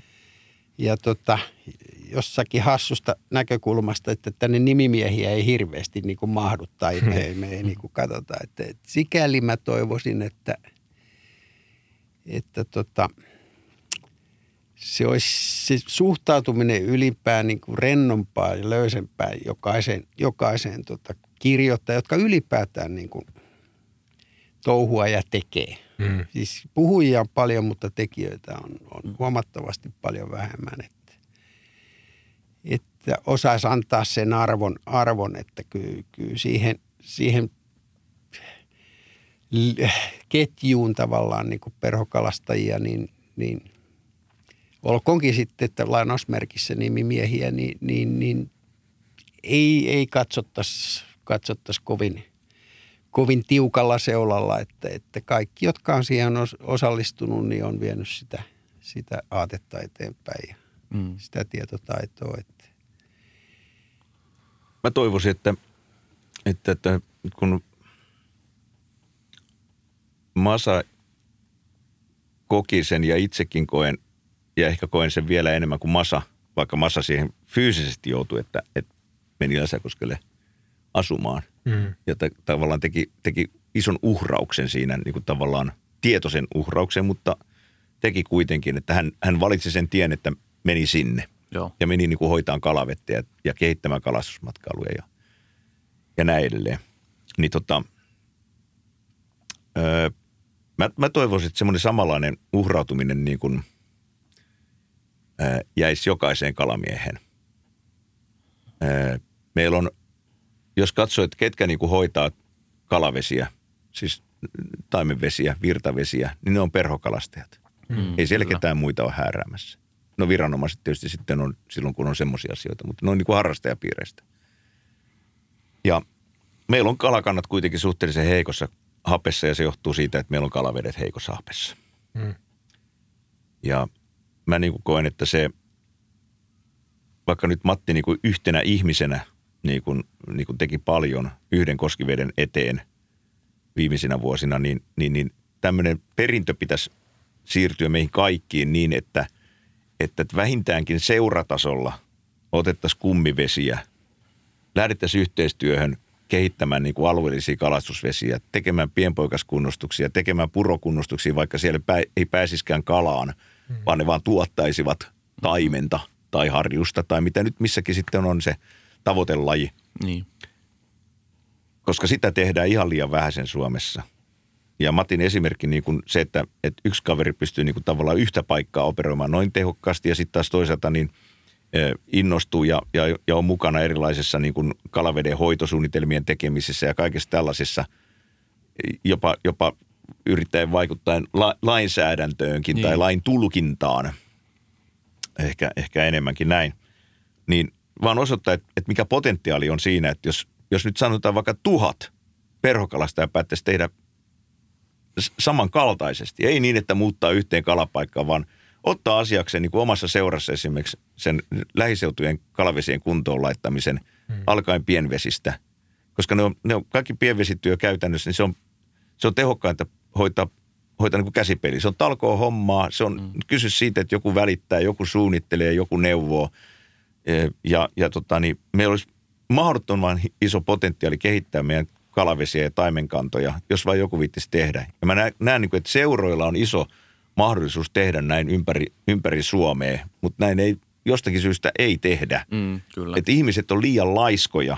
Ja Matin perintö pitäisi olla se, että, että jokaisen ihmisen niin kuin tavallaan tsemppi kannattaa siinä hommassa. Että se, se tuottaa tulosta. Jossakin paikassa enemmän, jossakin vähemmän, mutta jos ei tee mitään, Niin. niin kyllä me kohta kalastetaan tyhjissä kalavesissä. Että et tavallaan se panos pitäisi olla niin iso kuin pystyy antamaan, mutta sitä kautta me saadaan niin kuin, niin kuin sit jokainen sille harrastukselle niin kuin mahdollisuutta olla tulevaisuudessa parempi. Siis se, mm, et Kyllä. mehän Kyllä. syödään muuten itseltämme oma harrastus, jos me ei niin kuin, tai ehkä se muuttaa sitten muotoa, että sitten me kalastetaan haukea kaikki. Mm. Siis niin. Niin. kuin, voi olla näin, mutta että virtavesi ja taimen ja harjus niin, niin edellyttää sitä, että, että tehdään talkooporukalla ja, ja, ja esimerkiksi Kuhmon alueella on tehty tämmöistä hienoa aktivoitumista, niin kuin ihan jos tolleen alueellisesti nostaa, niin, niin, niin siellä on tehty paljon, niin nyt on pohjois alueella sama juttu, niin kuin siellä on selvää tämmöistä aktivoitumista tapahtumassa. Mm. Et, et mä toivon, että se, se Matin perintö niin kuin innostaisi ikään kuin ihmisiä tarttumaan mm.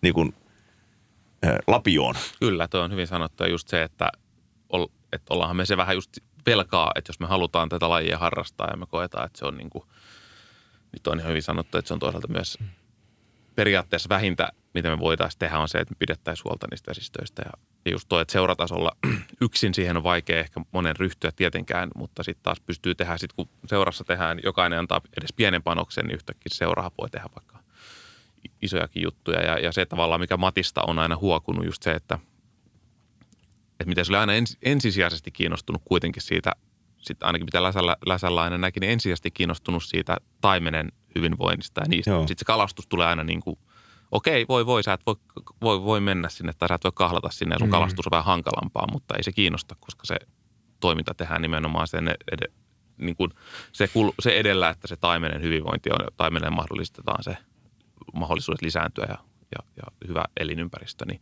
se tavallaan huoku siitä. Ja, koska jotkuthan voisi tehdä sitä myös niin, että no niin kato, kunnostetaan nyt, että saadaan päästä saada isompia kaloja ja, ja paremmin tonne. Mihin se tietysti tähtää myös lopulta, mutta, mm. mutta se ei koskaan ollut niin kuin Matin semmoinen, semmoinen ensisijainen tarkoitus siinä.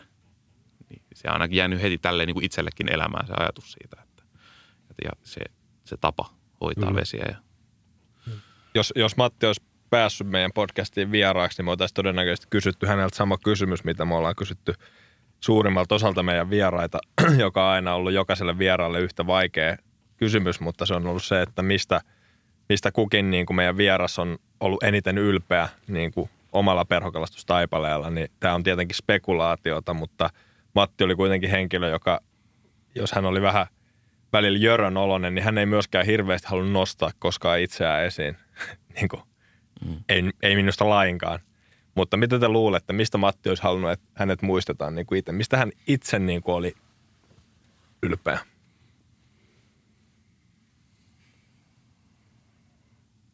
Sehän on vaikea sikäli, että Mattihan ei ollut ylpeä.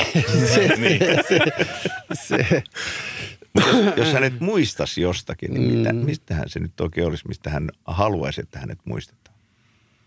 Ainakin varmasti niistä perhoista. ja, ren, ja rennosta otteesta, niin kuin ystä, ystävät, jotka hänen kanssaan on, niin tota, siis se, että olisi saanut riidan aikaiseksi, se olisi vaatinut erityistä lahjakkuutta. Niin. Niin.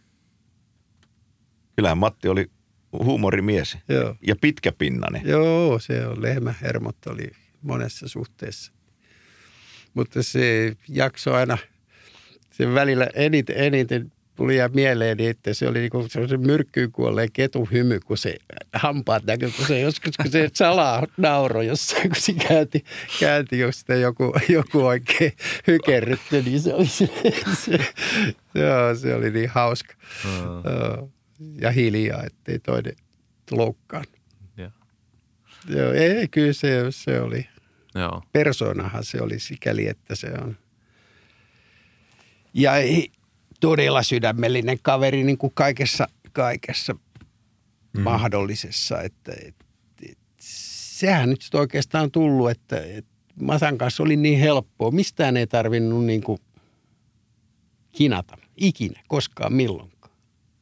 Ja kaikki tavallaan niin kuin kävi, jos luonteet kävi yhteen, niin se oli niin helppoa periaatteessa. Silloin vaan oltiin. Se oli ihan oikeasti lomaa se Masan kanssa kalastelu pitkin maailmaa. Joo, ne oli helppoa reissu. No, miten te koette, että mitä meillä ei olisi ollut ilman Matin vaikutusta ja aikaansaannosta? Jotain semmoista kovin konkreettista. Ainakaan meillä ei olisi ollut noin hyvin pidetty Läsäkoskea. Eikä perhoja. Ne, Eikä ne perhot on takulla sellaisia, että voi olla, että semmoisia ei kukaan kehittänyt. Tai sitten olisi, että kyllähän Akikin ideoi erilaisia perho, niin kuin sanottu, hydropupasta löytyy molemmilta omat versiot. Mm. Mm. Että, et, tota, ne. Mä tiedä, onko se oikeastaan, että mitä meillä ei olisi, se ei ole olennaista, vaan se, mikä me, mitä meillä on, siitähän me osataan iloita. Mm. Mm. Joo. Ja sitten siinä lähipiirissä niin jokainen toi oman panoksensa, oli sitten persona tai mm. touhu, touhupekka kemppaili se säälläri, niin, niin se tuo iloa siihen ja väriä siihen koko, että siellä, on, siellä oli showmiehiä ja sitten sit oli meitä jurompia kavereita, jotka katteli sivusta, että mitä tapahtuu. Joo. Kyllä. Joo, itse haluan sanoa kyllä vielä tähän, että, että kun Läsalla tuli käytyä kuitenkin aika aktiivisesti ja sitä kautta sitten Mattiin myös niin kuin vuosien varrella – tutustuttu. Et Mattihan oli just semmoinen ihminen, että vaikka mäkään lähtökohtaisesti häntä tuntenut lainkaan, niin sitten kun siellä kävi, niin, niin sitten niin tyhmempikin osasi siihen tutustua ja tajus sen, että, että tota, se kaikki hiljaisuus ja ne katseet, niin, niin se omalla tavallaan vaan semmoista huumoria ja vähän semmoista oikeanlaista niin testausta myös. Ja mä ehkä niin kuin, kun mä mietin tätä jaksoa, niin mä tulin siihen tulokseen, että kyllä niin kuin Matin, Matin, nimenomaan Matin aikainen Läsäkoski, niin – oli niin kuin monelle myös niin kuin mun kaltaisellekin nuorelle perhokalastajalle, niin se oli hieno semmoinen taimenen perhokalastuksen korkeakoulu. Ja mm, Matilla oli niin kuin iso rooli siinä, koska, koska Läsäkoski oli tietyllä tavalla se itse korkeakoulu, jonka porteista mentiin, mentiin sisään, kun Tukkilahden tielle käännyttiin aina ja luvat haettiin. Mutta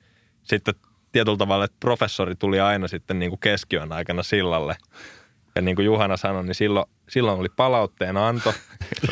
Mutta palautteen on lisäksi mun mielestä Matti myös, Matilla oli palautteen on niin kuin lisäksi mun mielestä aina sellainen opettava tapa. Kyllä, ja oli, oli. Matissa oli ehkä myös hienoa sitten nyt jälkeenpäin varsinkin mietittynä se, että kun Matti oli kuitenkin sellainen vanhan koulukunnan tekijä, joka peräänkuulutti just tämmöisiä, mitä moni ehkä helposti nykyään sivuuttaa, sitä niin kuin sitä sellaista niin kuin tarkkaavaisuutta ja rauhaa ja sitä niin kuin – ennen kaikkea sitä villin taimenen tietyllä tavalla sitä villiyden kunnioittamista ja sen kanssa pelaamista, niin, niin tota, mä luulen, että Matti on kyllä sinänsä vaikuttanut paljon, että hän on varmaan yksi harvinaisia suomalaisia, jotka on nyky, nykypolven perhokalastajia harvaan niin opettanut niin paljon tietenkin, koska hmm. ne on aika monet vuorokaudet, mitä hän on seissyt siinä sillalla, koska yleensä hän kävi siinä – jos oli vähänkin sellaiset olosuhteet. Sehän oli sitten, jos ei Matti näkynyt ollenkaan siinä, niin pystyi antaa itsellekin anteeksi, jos ei saanut kalaa, koska todennäköisesti Matti näki, että ei ole tarpeen tulla. Niin, että voi, voi, Mattihan tuli aina katsomaan kaloja. Kyllä.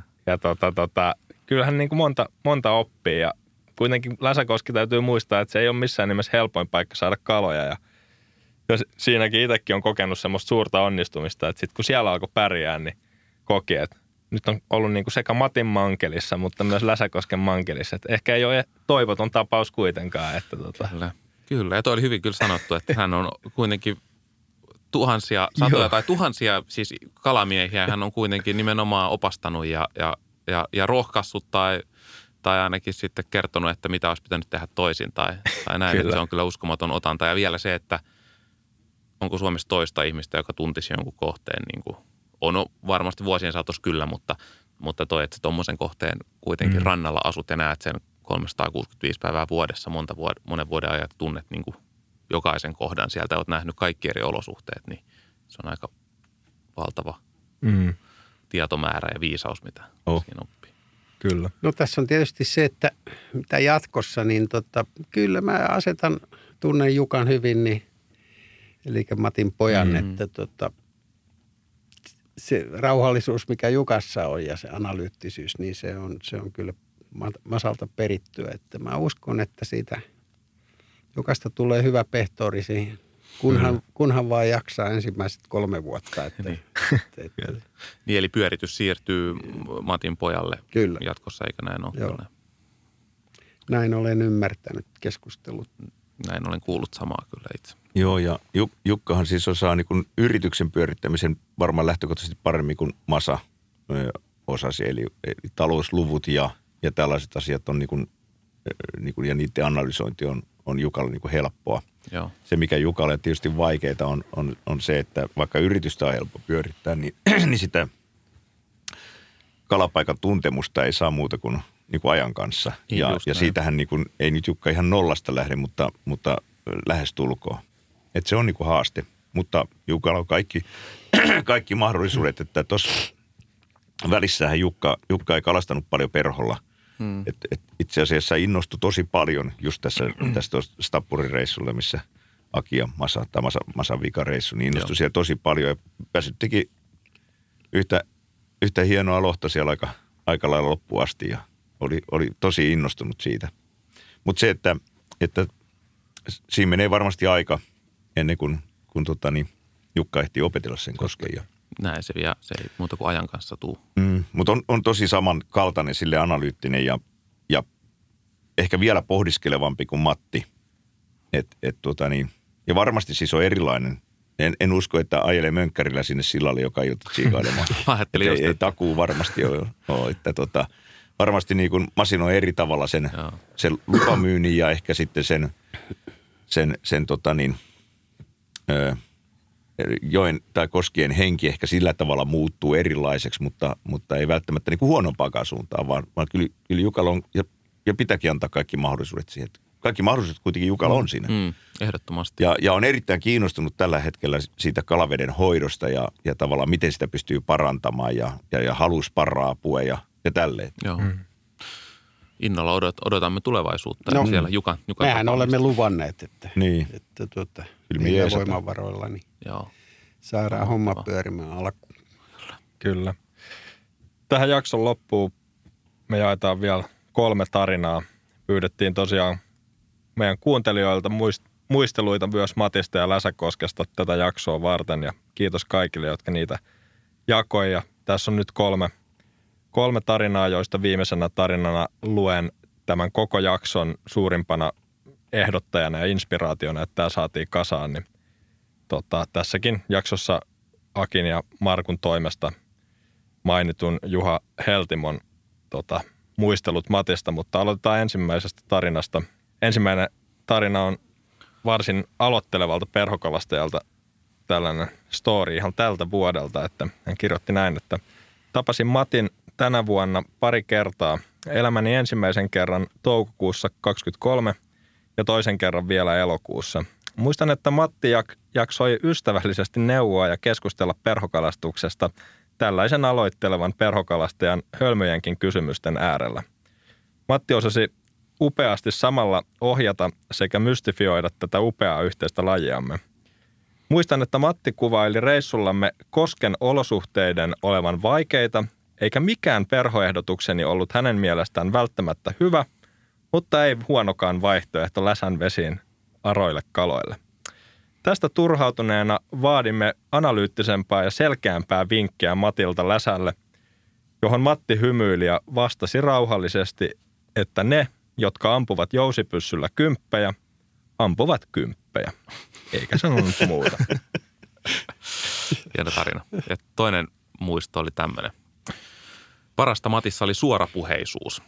Illalla Kuninkaanväylän sillalla hätsin aikaan päätä raapiessa ihmettelin, että mikä on, kun ei kalauta perhoon. Neuvoi Matti tutkittuaan onkian puparasiaan menemään perhon sidontakouluun. Eikä muita neuvoja näköjään tullut siihenkään. Kyllä. Sitten viimeisimpänä tosiaan Juha Heltimon, eli Matin pitkäaikaisen ystävän, joka Juha ihan alun perin otti yhteyttä meihin ja myös Markkuun ja pyysi, että tehtäisiin tämmöinen Matin jakso. Juha oli tietoinen, että meillä oli tarkoitus tehdä ja halui henkilökohtaisesti toivoi, että tämmöinen muistelu tehtäisiin. Ja pyydettiin sitten Juhalta myös muisto Matista ja hän kirjoitti näin, että minulla on ollut ilo ja kunnia tuntea Matti aivan kalastusurani alusta alkaen, eli 90-luvun alkupuolelta. Tutustuin Mattiin Espoon perhokalastajien kerhoilloissa sekä kerhon reissuilla Keski-Suomen koskille. Matti oli vesiperhosmies henkeen ja vereen ja kehitti mon- monta klassikoiksi muodostunutta sidosta kuton hydrolarva, Jenille pupa, sledgehammer – Sumarijäljetelmä Potemkin menee myös erinomaisesti vesiperhosesta ja siiven tekotapa oli itselleni game changer. Sain Matilta pienestä alkaen rautaisannoksen vesiperhosteoriaa ja kädestä pitää neuvoja perhojen sidontaan ja kalastukseen. Hyönteisiä tutkittiin myös Matin akvaariossa, jossa oli tietty vesiperhosia eikä kaloja. Myös potkuhaavittelu avasi itselle hyönteiskalastuksen maailmaa – Perhoihin ja kalastustekniikkaan liittyvä neuvonta jatkui aivan viime, viime vuosiin asti.